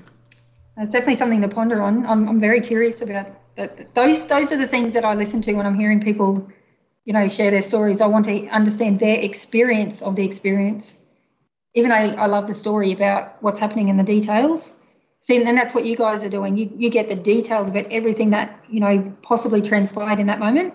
Whereas I really want to understand what it, the experience was for the individual. Just intriguing. Well, and and you know, again, we don't want to take away from somebody's experience. Uh, we don't want to minimize it. Um, you know, th- those are just my perspectives. But a question that I had for you is uh, talking about the brain for a moment. Um, you know, we have and, and I study a little. I mean, when I say a little, I mean a little, but I studied a little bit of psychology a number of years ago. And there's uh, a part of the brain, it's called the limbic system, which actually has a very important function. There's actually I think, three or four parts of the limbic system. Yeah. And um, I was wondering if you could just maybe comment on that. One of them is very uh, reactionary. It's kind of an emotional, where our emotions come from. If you had any thoughts Yes. Well, well, yeah. So essentially, they talk about the brain being a triune brain, which is three three sections. Now, of course, you don't have three brains in your head, but they they are three distinct kind of areas. And what you're describing there is the middle section, which is a the limbic system is a, a cluster of about you know 20 structures, really. Um, but the key ones we sort of talk about and you'll often hear about is the amygdala. So that's definitely within the limbic system, and and that's that's the part of the brain that really needs to vet um, long before you even think about whether there's danger. It just needs to automatically know whether something represents danger to you or not. Um, and so, of course, within the limbic system, like all your different um, senses bring stimulus through the hardware in your body. So your eyes, ears, touch, all of that kind of thing. Smell, definitely. Um, that's got to go through the amygdala first. That's the thing. And as soon as it goes through that, it's vetted as to whether it needs to go to the brain that's up the top or the brain down the bottom. So up the top is obviously called the prefrontal cortex, and then down the bottom, basically, it's the brain stem. So if when when you're ex, when you're experiencing something that activates that fight flight system, which is the limbic system makes that decision immediately, something's up. It's going to send a lot of your cortical blood flow down to the bottom part of your brain because that part is really only involved in survival. It just wants to know what do I need to do to live in this moment. It, it's not even going to be interested in details, and that's why we have gaps in memory. It doesn't mean things didn't occur and didn't get recorded somewhere. It's just not readily available to pull from your memory there and then. Whereas, the you know, if we decide that there's no threat and we're okay, you know, the blood flow around the top part of your brain, you know, you can find your words properly, you feel safe and calm, you can think, decision make, all that kind of thing. But that, that whole middle system in there, that limbic system, all those different structures in there, they are really about our social and emotional development, our capacity to engage our environment. So you need well, some sort of language, you need some sort of reference system to understand and to be able to communicate with others about your internal world and the external world. So that really is that middle section, yeah. Here's something I was wondering too. You know, when people see something, they they reportedly see something. Okay, it doesn't fit the normal model of of one of these creatures. Um, do you suppose that the, it maybe is something they're more predisposed? In other words, and, I'll use I'll use Dogman as an example. Okay, when people see things that they're saying are werewolves uh, that don't exist, um, do you suppose there's some kind of a mechanism going on psychologically where the, maybe the person is more predisposed to believing that.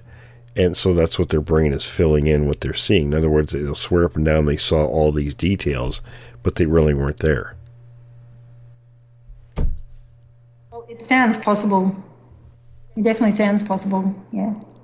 I know from my my training, and mine mine was just undergraduate coursework at, at college, so and psychology. So, uh, but I do remember him talking about, uh, and, and the example was like, you know, if to get an example of just how how really complex our brains are and what what it can do.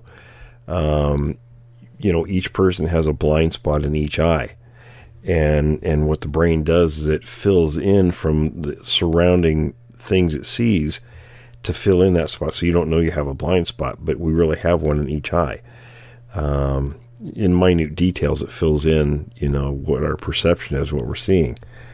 So I, I just wondered if maybe something similar wasn't going on you know some people's psychology you know their brain didn't want to accept what they're seeing so it substitutes other details that the person really thinks they're seeing but aren't there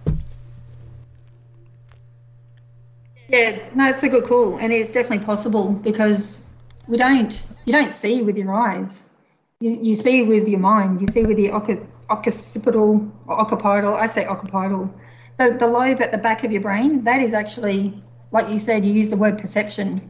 The the eye is just taking stimulus, like you said, and there's already a, def, a deficit in each eye. But it's that's not even how we see, because we, being that autobiographical creature, it's got to run through these basic stories we have, um, which is why it's very hard to maintain curiosity. But you, you have to skillfully master having a curious attitude towards things to avoid some of what you were just talking about there. In fact, it's in it's damn near impossible to be curious when there's some sort of threat around. Curiosity even goes out the window because that that's a level of creation needs to be involved in curiosity, a be an openness and a willingness to learn. That uses the prefrontal cortex. And of course, we know there's not enough blood flow there when you're in a stress response. It's all down the bottom of your brain, gearing up as to whether I, do I run or do I stay flat or what do I do? Some pri- yeah. priorities. Hmm, absolutely. Yeah. You know, that would explain that actually that what you just said uh, explains why so many people do not take a picture of these things. They don't take a picture of anything. You know, if, they, if they're confronted by a wild animal, a known wild animal, they don't stop and say, "Hang on, let me get my cell phone out," because that Absolutely. creativity it doesn't enter your mind. Fight or flight. Yeah, it doesn't enter your mind at all. No, that's right. And yeah, from that neurological perspective, what's likely happening is is when that blood flow is shunting to the bottom of your, your head there, to just make sure that your larger limbs, so your gross motor skills are completely ready, that blood is flushing all your muscles in your legs and your arms, either punch a way out or to run the other way. It, you, the fine motor control absolutely goes out the window. So you're not fumbling around in your pocket to find your phone to click and press your 10 digit PIN code and then get the camera by then the bloody event's over and or you're dead. So no, I, I would agree. no one's thinking of taking and that is one thing that does bother me. People go, with all the cameras in the world, why haven't we got a photo of a Bigfoot? Obviously it's not really real. No, there's a lot more going on for a live human being in a stress response, confronted with something that could kill them. I think that yeah, something else is taking a priority, not a photo. Right. Yeah, very much so. That's right. And so, you know the thing is, so take so photo, take note out there, people. yes. and, and what I've told people is, you don't need a photo at that moment. You know good and well what's in front of you. The photo is for other folks. yep.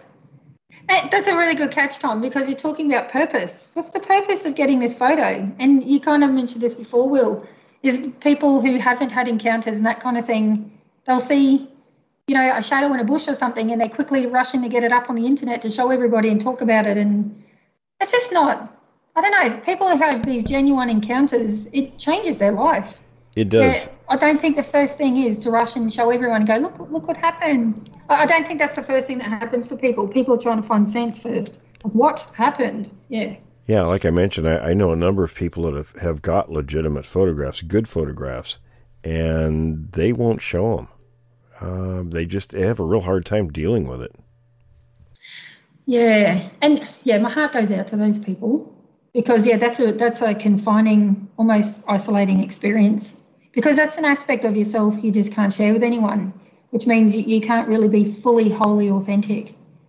Whereas, yeah, that's my goal in working with people is you know really developing and strengthening intuition and authenticity and just being whole, even if the only person you might ever share this thing is with me because we, we will co-create a meaning around what's gone on here to find semblance of how you can move forward in life so that thing happened and we can give it its rightful place whereas there's kind of the saying when we're talking about the subconscious and anything you resist persists so if you push this thing away it will try to come back into your your conscious in some other way to get your attention so you, you may as well work through it, you know, with a trained counsellor to put it in its rightful place. So it's not as big and scary. That doesn't mean it won't be scary. It's not as big and scary. Absolutely. Well, listen, Samantha, I can't thank you enough. I really appreciate you coming on the show and and also rearranging your schedule to accommodate us. We'd originally intended to record yesterday, but we I'd booked that a couple of weeks earlier without realizing that that's Thanksgiving for us here. So um, I I just want to thank you, and you know I'm hoping we can get you back on the show, uh, maybe at some point in the future as well. Oh, I would love that. That would That'd be lovely. great. Thank you. And we, we do really appreciate you coming on. Wow, thank you for the opportunity. I really appreciate it, Will and Tom. Thanks. All right, everyone. Well, stay tuned for the next uh, segment.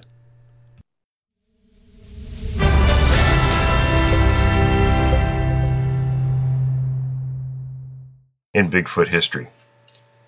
From a copy of a Sunday magazine article written in 1947 by Dale Vincent, which tells of a lost tribe of Indian devils called Swallalahist that lived on the upper reaches of the Sixes River.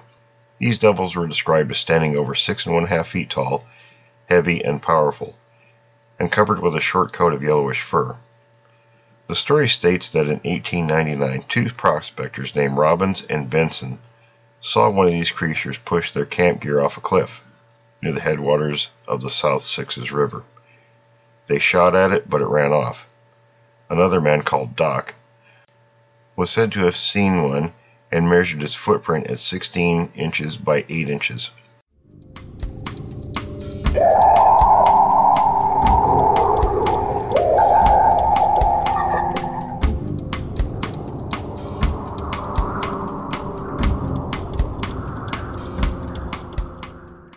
Welcome. This is a series of stories being brought to you by William Jevning and being narrated by Jim Sower. Story number one Australia. Bigfoot spotted in bush near Sydney, April 15, 2009. Australian News, April 2009. Two backpackers on a year long trip around Australia got the fright of their life last week while they were out trekking in the bushland in the vicinity of the township of Leura, not far from the well known Katoomba landmark, the Three Sisters. It was early evening, and by the ladies' own admission, it was a bit late to be by themselves in the bush. Ingrid Schoen, 23, of Germany, and Addie Hansen, 22, of France, decided to head back into town when they heard the breaking of branches and loud footsteps heading towards them.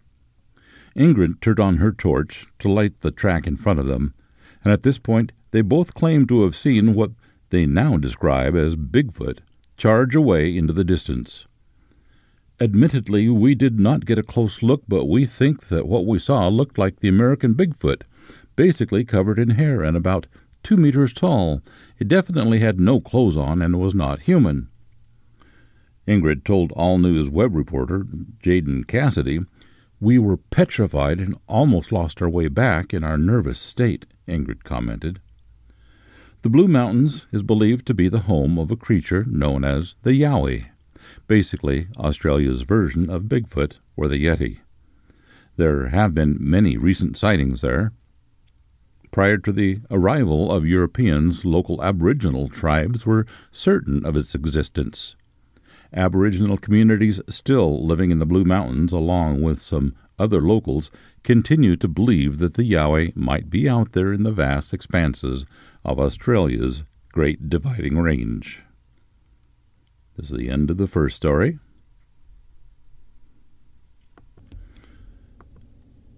Story number two BBC's Online. So Weird, Lionel's Guide. The Ape Type. They're all big, they're all hairy, they're all colossal cocktails of man, ape, bear, and occasionally goat, but they're all over the world. Yeti in the Himalayas, Sasquatch and Bigfoot in North America, Yeren in China, Nguoi Rung in Vietnam, and the Yowie in Australia. Most of the time they're more frightened by the spotters, but they're not always harmless. An adventurer named Bauman was working as a trapper with a friend in the Wisdom River area in Montana. One night, when Bauman got back to camp, he found his friend dead. There were huge bite marks on the body, and the man's neck had been snapped by something with far more than normal human strength. A few days before the tragedy, they had both seen a strange humanoid creature which they reckoned was about seven feet tall. And this story was reported by President Roosevelt, so it must be true. American presidents don't lie, do they? In 1924, Al Ostman claimed to have been abducted by a whole tribe of Sasquatch. He was asleep in his sleeping bag when one of them picked him up like a rag doll and carried him away.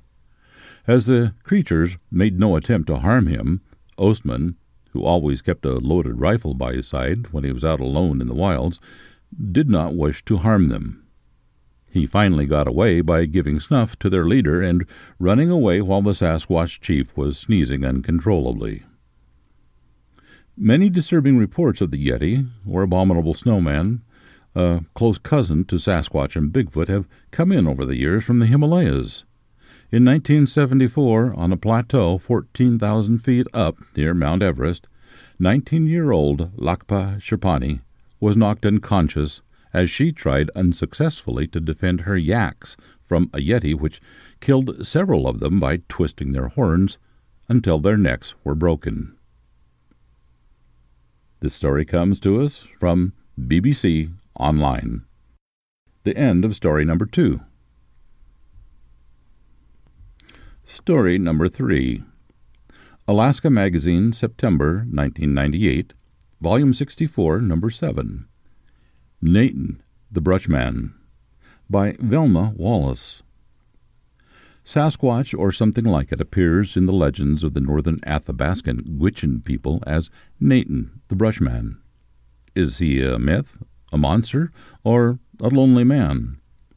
The Nathan was held in fear and admiration, although none could swear he ever actually saw one. If someone dared say that they did, people laughed, yet some believed. It is said that the Naten, also called Brushmen, were men who were ostracized from the group for disobeying tribal rules. The rules of the wandering Gwich'in bands were simple and stern because survival was their main concern. The rules helped the people to survive their harsh environment, but they also were social requirements meant to keep peace. Some men, and occasionally women, did not abide by the rules, so the band leaders would ask the person to leave. The condemned person usually tried to prove he could survive without the group, but isolation taught otherwise. Physically, survival was possible, Emotionally, the human craved companionship. The rejected person would find himself slipping into the guise of a Naten. He would hover behind bushes, spying on people. If he became lonely, he tried to kidnap a woman and sometimes succeeded. Others saw Brushmen as non human, but with human appearances and magical powers.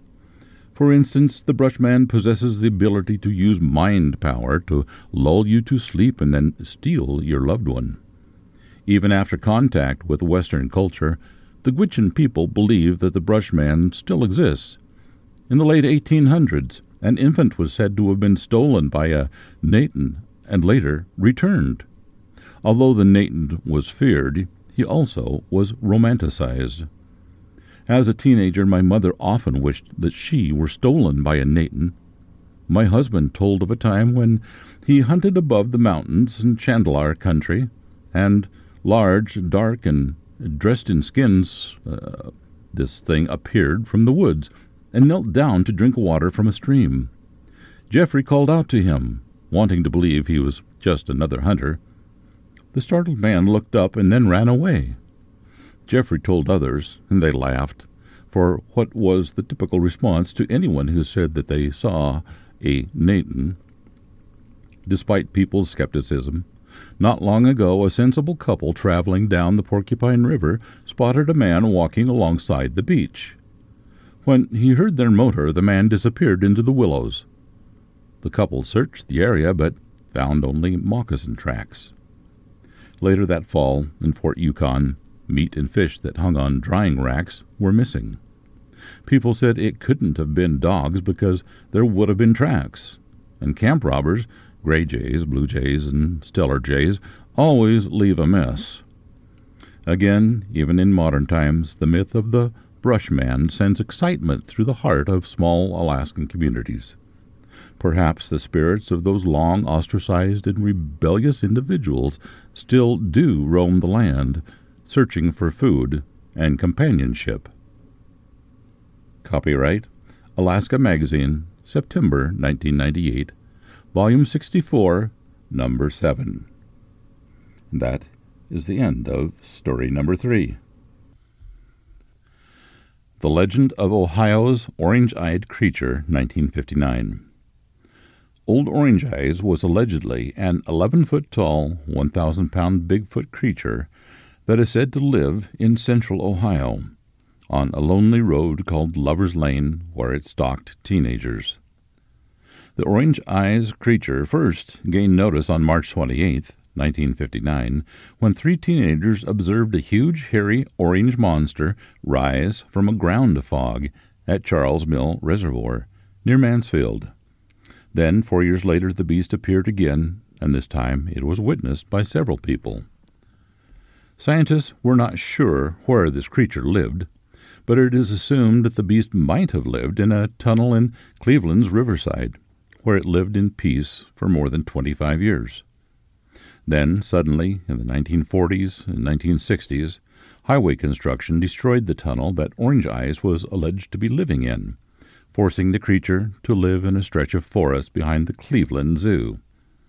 Finally, a group of teenagers invaded the creature's habitat on April 22, 1968, and chased the creature armed with baseball bats, flashlights, and ropes, and went into the forest to try to capture and kill the creature, but they found no sign of the beast.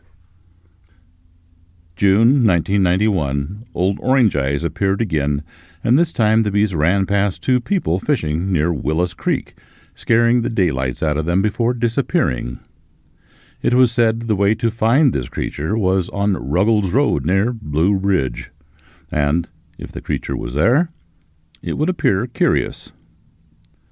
Witnesses of the orange eyed creature say that there is no monster, just some crazy hermit or trademark feature by nailing two round orange bike reflectors to a stick, or teenagers using Christmas tree lights, flashlights, to frighten one another. Courtesy Andy Ramirez, Saturday, June 23, 2001, 10:38 a.m. This sounds like an urban legend, and it may also remind you of the Big Head report from Richland County, Ohio, vintage 1978. This is the end of story number four.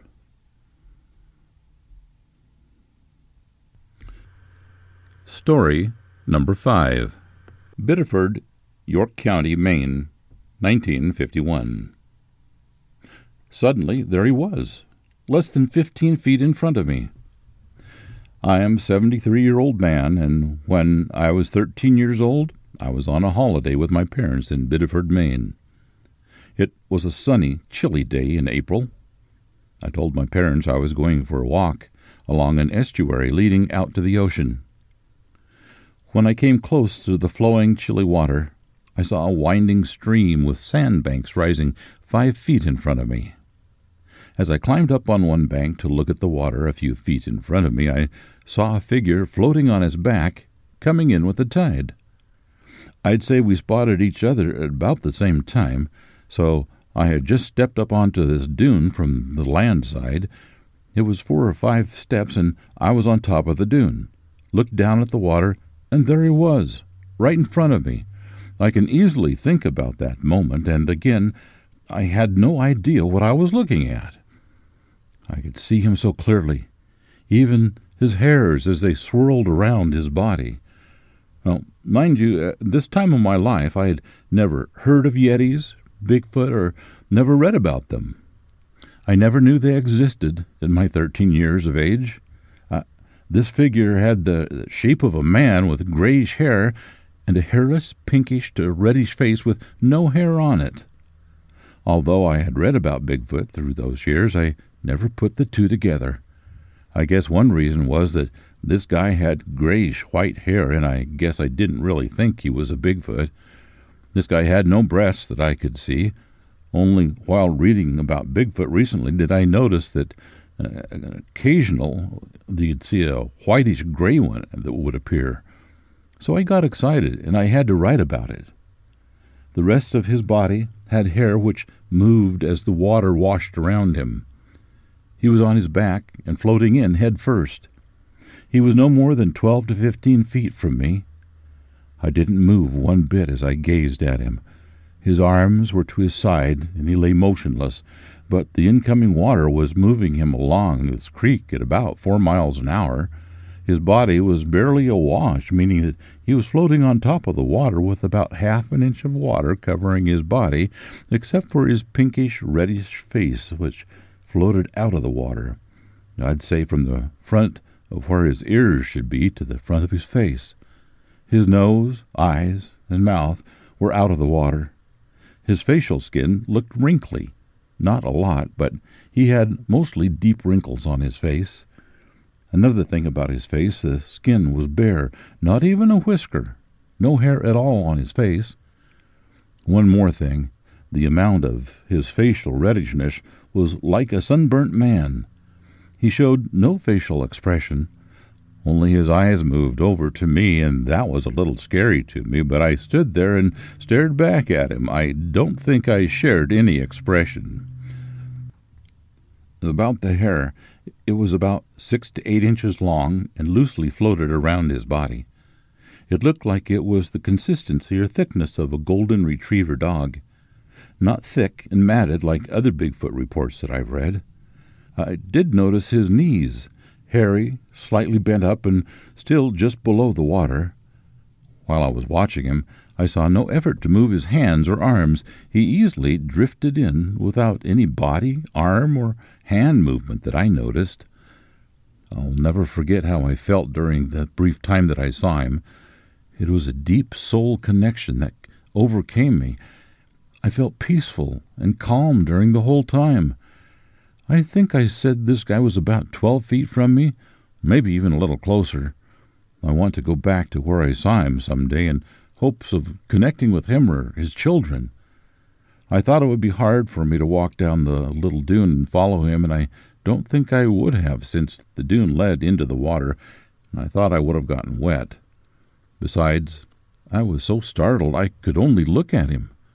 Having never heard of these creatures, I ran through my mind every creature I had ever seen, and this didn't exist in my vocabulary of known animals. I was always interested in animals, and never ever saw anything like this.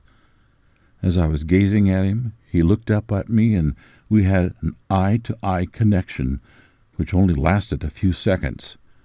I can't say for sure, but I think his eyes were grayish blue in color. He felt kindly to me, not startled, and I wasn't either.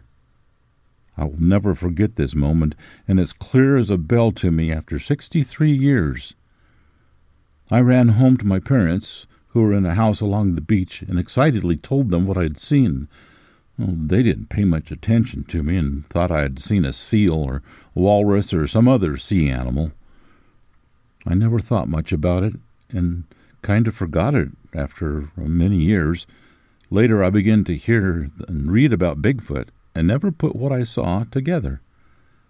The reason was that all reports I have read these creatures were never grayish white, and they weren't very tall.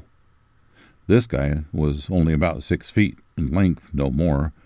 But finally, about ten years ago, I realized that this might have been a Yeti. What else could it be?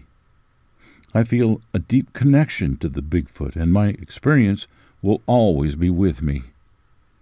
I keep my sighting almost to myself, but though the, what I saw might help in some small way, I, uh, you know, tell others to help understand what's going on. You may publish this and use as you wish. You may use my first name, but please keep my contact information private. BJ from Maine. Sunday, March 13th, 2011. That's the end of story number four. Thank you for listening. Welcome. This collection of stories is being brought to you by William Jevning and are being narrated by me, Jim Sower. Story number one Grand Marais, Cook County, Minnesota, 2011. Snowmobilers spot Sasquatch in Superior National Forest. My sighting occurred in Minnesota. The nearest city to the sightings is Grand Marais, Minnesota. The sighting was in the Superior National Forest on January 29, 2011, around 3:30 in the afternoon. The area has many lakes, and this sighting was near a tributary to one of the lakes. The nearest road to this area is Gunflint Trail. What I and my sister saw that day was incredible. We were snowmobiling in the back country of northern Minnesota when my family and I were approaching a downhill section of the trail we were on. There was a clearing on the hillside above us where there was a break in the trees. As I began my descent on the trail, I happened to look up and spotted something in the clearing about 200 yards above me. My sister and I were at the back of our group, so we both slowed to a stop to see what caught my attention. When we looked at what I saw, we observed a tall, man like creature watching us. It stood there for about a minute, then reached up, grabbed a branch, and walked off into the trees. The creature we saw was maybe seven feet and was dark brown in color, with darker areas around the face and chest area. It had long arms and a very human like appearance, with a high forehead area. We grew up in this area and know the local wildlife extremely well. This is not a bear or moose. We have never seen anything like this before. My family has been somewhat skeptical about the sightings of these beings, so when we saw it, it really frightened us. Sorry, no photos because I was on a snowmobile and it is rather hard to carry a camera in an easily accessible place. We circled around and could see large barefoot tracks in the snow. The snow is so deep in Minnesota this year, so it was hard to get close enough to get any pictures of the tracks but you could definitely tell that a two legged creature passed through the area where we saw it. I wish I had more evidence, but unfortunately I never dreamed that I would ever see something like this, so it really stunned us. My sister doesn't want to go there again, but I would really like to go back in the summer to see if there's anything to be found. This definitely made me a believer in Sasquatch. We did not report it to any authorities for fear of being ridiculed. My sister and I wish to remain anonymous for this same reason. But we would like the rest of our story to be shared so that others will know that they are not crazy if they see one of these creatures. Anonymous in Grand Marais, Minnesota, February 2012. That's the end of story number one. Story number two. A story out of Siskiyou County, California, approximately 1996. My name is Mark Kennedy, and I have a good story. It happened about ten years ago while a crew of twelve, including myself, was working a contract for the Forest Service to clear a couple miles of wilderness trail. I believe it was our first night at this particular spot, which was an area in the north end of the Trinity Alps. It was about 26 miles into the wilderness zone of the Trinity Forest camp was about five miles off the road in a beautiful meadow with a small lake called Red Cap Lake. We were done with our second day of work on this particular trail. It was a trail that took you through the prayer rocks of the Hupa and Yurok tribes. Being in the Trinity Alps, obviously, we were really high up. We started at about 5,000 feet and maybe went up another thousand. The trail was about 10 or 12 miles long and split about 3 miles south of Red Cap Lake. One trail took you down into one of the many gorgeous, secluded valleys in the Alps. The other took you to a point. Literally, the end of the trail was on a point that extended out quite a few feet from the true edge of the cliff. At that point, we were about 2,000 feet above the forest below us, so we were very remote. In the meadow, our first night there, we split into two groups trying to find the best camp spot. Really, not hard to do. The meadow was just about twice the size of a football field. Half was all knee high green grass. The entire west side of the meadow was a small lake. You could catch pan sized trout all day long in that little lake. Now, our meadow was off the main trail which rode the peaks of the mountains we were on. You walked down into this meadow from the north end, and as you walked, you got a bird's eye view of the entire area. At the south end of the meadow was an extremely rocky cliff that rose above the lake about 200 to 300 feet, with the forest ending right at the edge at the top. So now you understand the area a little as I tell this story. We were just finishing our nightly session to end the day around the campfire. Both campsites were at the south end of the grass near the rocks, not far from one another. Everybody had just grown quiet as we all were drifting off to sleep. Suddenly, there was this god awful screaming, howling like noise that echoed through the meadow to make it sound like the screaming was coming from all directions. And for what seemed to be forever, the strange noise finally stopped and was followed up by one of the trees at the top of the rock cliff getting pushed off. I swear that tree must have hit every single rock that was in its path on the way down. And as it grew closer, the more petrified I became due to its sounding like it was right on top of our camp. Finally, the crashing noise came to a stop without ever landing on someone's tent. I still couldn't move, though. I was frozen position, and I still couldn't move, though. I was frozen position and seeing the brightest shade of yellow I've ever seen. I think the others were too. Nobody wanted to come out of their tents, but everybody wanted the reassurance of the others. The rest of the night was uneventful. The next morning we were all around the campfire, sounding like a bunch of old biddies gossiping about the night before. We found the tree that came down. It was a full grown fir. Must have been a full sized tree when it started down the cliff. Wasn't much left of it when it got to the bottom. I have never heard that strange scream since, and have been back in the woods plenty. None of us could come up with a reasonable explanation for what we heard that night. Shortly thereafter, we were joined by a guide who was Native American. This guide informed us that the prayer rocks I wrote about earlier are on sacred ground, and it is believed that there is a Bigfoot protecting that whole mountain. The guide also went on to say that the noise has been heard before, but in other places. We discussed how big of a creature it would take to push over a full grown pine or fir tree. We know it wasn't a bear, unless bears are coming up with horrifying new screams. So, it wasn't a bear, but it had to be big and strong. The tree circumference was about four, maybe five feet. And we concluded from memory of seeing the tree it was about fifty feet tall and very much alive. At least the parts we were looking at came from a live tree. Nobody would climb up the easy rocky cliff to see where the tree used to be located, so I couldn't tell you if there were any footprints or not. But I can say that this story was backburnered in my memory to tell at the campfires for entertainment. It became very interesting when I heard one of many documentaries about this screaming, howling like noise that the Bigfoot has been known to make. When I heard that, all of a sudden, that night needed to be shared. This is the end of this story. Story number 4 August 2007, Lake Tahoe, Placer County, California. Tracks found 18 inches long, 9 inches wide. I was camping last August with my nephew north of Lake Tahoe. We had been in a moderately developed campground, Crystal Peak Overlook, about 20 miles northwest of Reno, Nevada, where we live. There, my nephew made friends with another little boy, and I started talking to the other little boy's grandmother.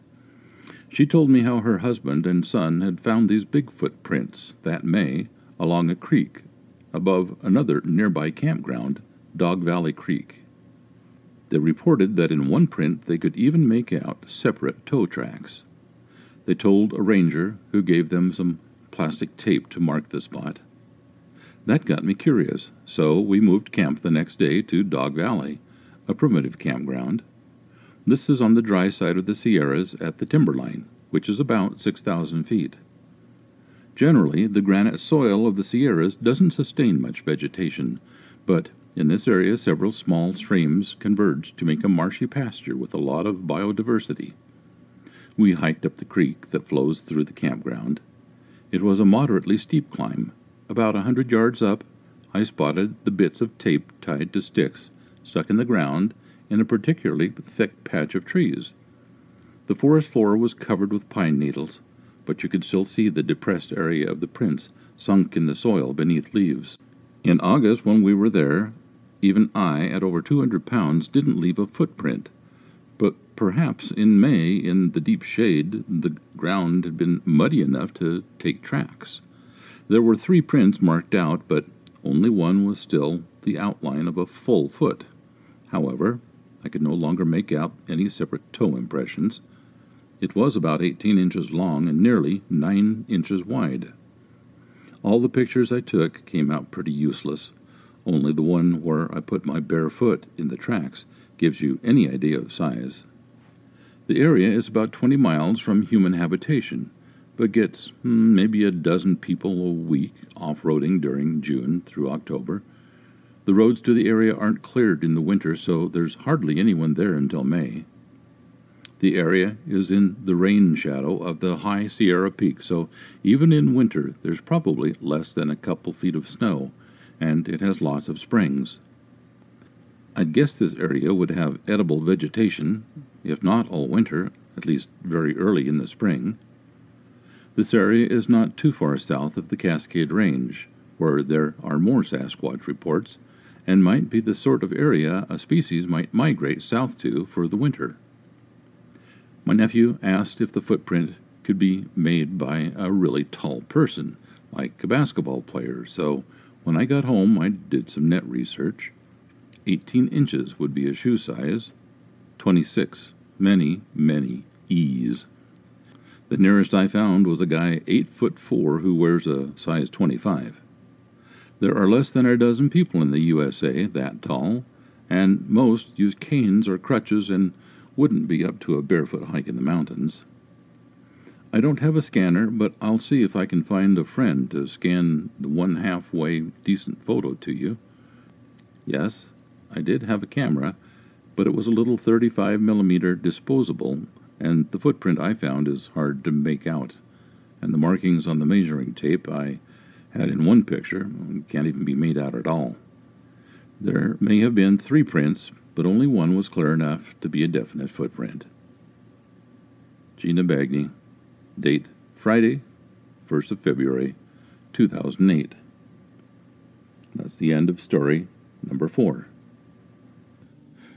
This next story is entitled Ouachita County, Arkansas, 1940s. I am 75 years old. I was raised in the county of Ouachita in Arkansas. We used to hear Bigfoots during winter time. Dad says they were panthers. Till Dad and his brother saw five Bigfoots in a pool of water at a river bottom. My uncle never got over that shock and would not go into the woods again. Dad said they were ugly, and the females had breasts that hung down to here, pointing to his body. I recall laying in that broad shack.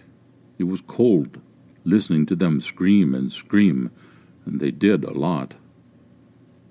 When I was all of five years old, my dad was out running trapline and doing some farming in the summer time. It was at this time that our canned goods began to go missing from our smokehouse. One time, whole smoked ham disappeared. We could not figure out who was taking the food. My dad told Mother that he thought someone or something was following him when he was out running his trap lines. One day he spotted someone. The little fellow was about four and a half feet tall, with hair all over him. It also had a hump back and was very ugly in the face, which had facial hair. Dad began talking to it and leaving food for the little fellow. It wasn't long before when my dad would go into the woods and holler, the little guy would suddenly appear. We named him Little Sam, which was a name my grandpa had. Nobody knew about Little Sam outside of our family. All those years, Dad was in touch with Little Sam. I only saw him two times in my childhood. After I got married and moved to Oklahoma, my mother wrote me and told me about Dad and little Sam, saying that they had not seen little Sam in some time, but they went looking for him and found him dead. When I was reading the letter, I started to cry. It was very sad. Little Sam never uttered a word that I heard about, but he grunted. This is the end of story number five. This is story number six. Wild Man in McHenry County, Velva, North Dakota, 1908. The Stevens Point Journal, Stevens Point, Wisconsin, Saturday, February 16th, 1908. Captured, a wild man. Curious find recently made at Velva, North Dakota. The journal is in receipt of a clipping from a Velva, North Dakota paper from J. Thomas, who is formerly a resident of Keene, a son of Mrs. John Thomas, who still lives at Keene. It relates to the discovery of an alleged wild man near Velva, not far from Mr. Thomas's home. It is stated, for three years there have been rumors of this wild man being seen by persons of veracity, but he had never been encountered at close range until a few days ago, when two cattlemen who were out hunting suddenly came upon him face to face as he emerged from a thicket of brush. One of them succeeded in throwing a lasso around him, and before he could escape, he was dragged to a tree and bound round and round with the lasso. Later, he was bound hand and foot and carried to town on a dray, where he was imprisoned in a basement. His only clothing was a loin girdle of sheepskin tied with binder twine.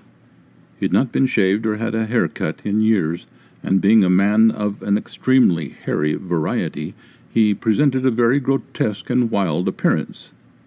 His eye teeth are reported to be unnaturally elongated in the form of tusks.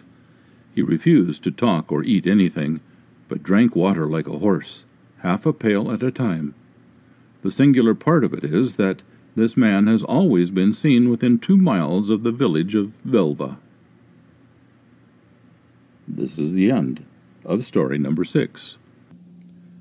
Story number seven Montgomery County, Arkansas, June 2008.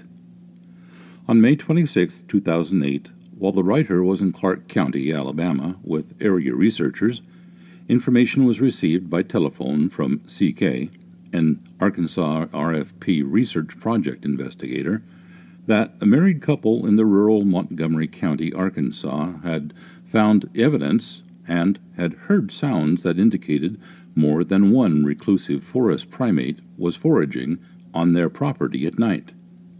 That information had been submitted to CK by the adult son of the woman who is joint owner and resident of the property. On June 7, 2008, CK and the property owner's son and the writer drove to the site and met with the couple. We arrived about 3 o'clock p.m and left shortly after 11 o'clock p.m. The couple are in their late 40s and both have daytime employment in Hot Springs. They have purchased a 16 acre tract of land in Montgomery County and plan to build a home on it later. The north side of the property slopes to a small spring fed creek. That hillside and the creek bottoms below are densely forested with various hardwoods, pine, and cedar. The underbrush has been cleared from the area of the planned home site. Along the creek there is a very thick undergrowth of vines and brush.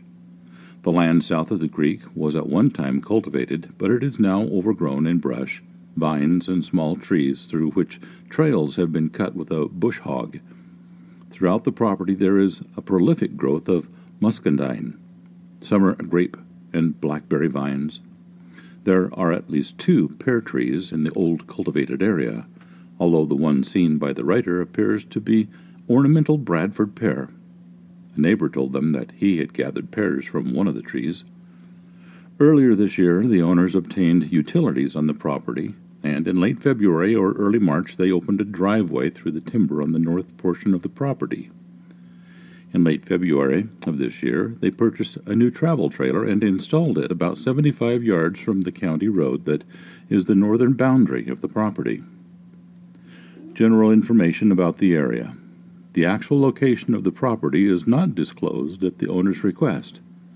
The property is within two miles of a river which is a popular stream for canoeing and wade fishing. The site is within the foothills of the relatively small but rugged Caddo Mountains, which adjoin the southern flank of the Ouachita Mountains. The area contains a large population of deer, turkey, and raccoon. The area has some cougar and no doubt many bobcat. A large male cougar was reportedly killed within one half mile of the property a short time ago. During this initial visit to the site, the writer noted a very fresh cougar track in the dust alongside the county road near the home where a wide, well used game trail crosses the county road. While the area is expected to contain all the other small animals and birds common to this part of the state, it was surprising that no coyote sign was seen around the property, and when asked, the owner said they had never heard coyotes in the area. Summary of events After moving into the travel trailer, the owners built a wooden porch patio underneath the trailer's retractable awning. While neither of the residents are hunters and neither own a firearm, they are both avid bird and animal watchers. They have installed feeders for birds and began putting out dog food and scraps for the raccoons. For some time, the couple had been spreading corn on the ground in a spot in the woods in front, east of the trailer, and at another location on the opposite side of the trailer as food for the deer. Sometime after they started putting out corn for the deer, they found a carcass of a deer near the west side feeding area. The witnesses stated that one of the deer's front legs and its head had been torn off. The head was found a few yards away, but the leg was partially eaten nearby.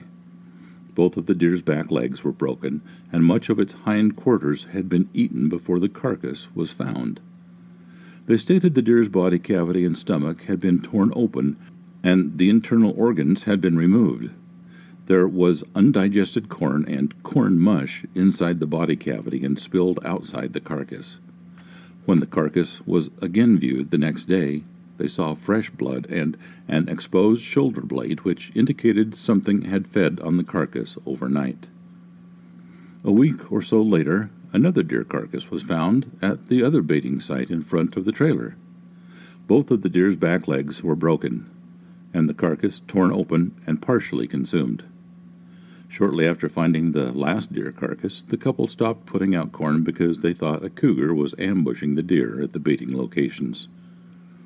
A day or two later, the couple found an injured dog lying beside the porch early one morning. They don't own a dog. When they stepped outside, the dog managed to get up and walk away, but there was a large bloody area on the ground where it had been lying. Shortly after seeing the injured dog, they found out that another dog, a Rottweiler weighing close to 200 pounds and belonging to the neighbor, had been attacked or otherwise injured. Something had torn off one of that dog's back legs. According to the couple, the dog somehow managed to return to its owner's home and still was alive. The couple said that now the large dog usually just stays on the porch and will no longer leave the owner's yard.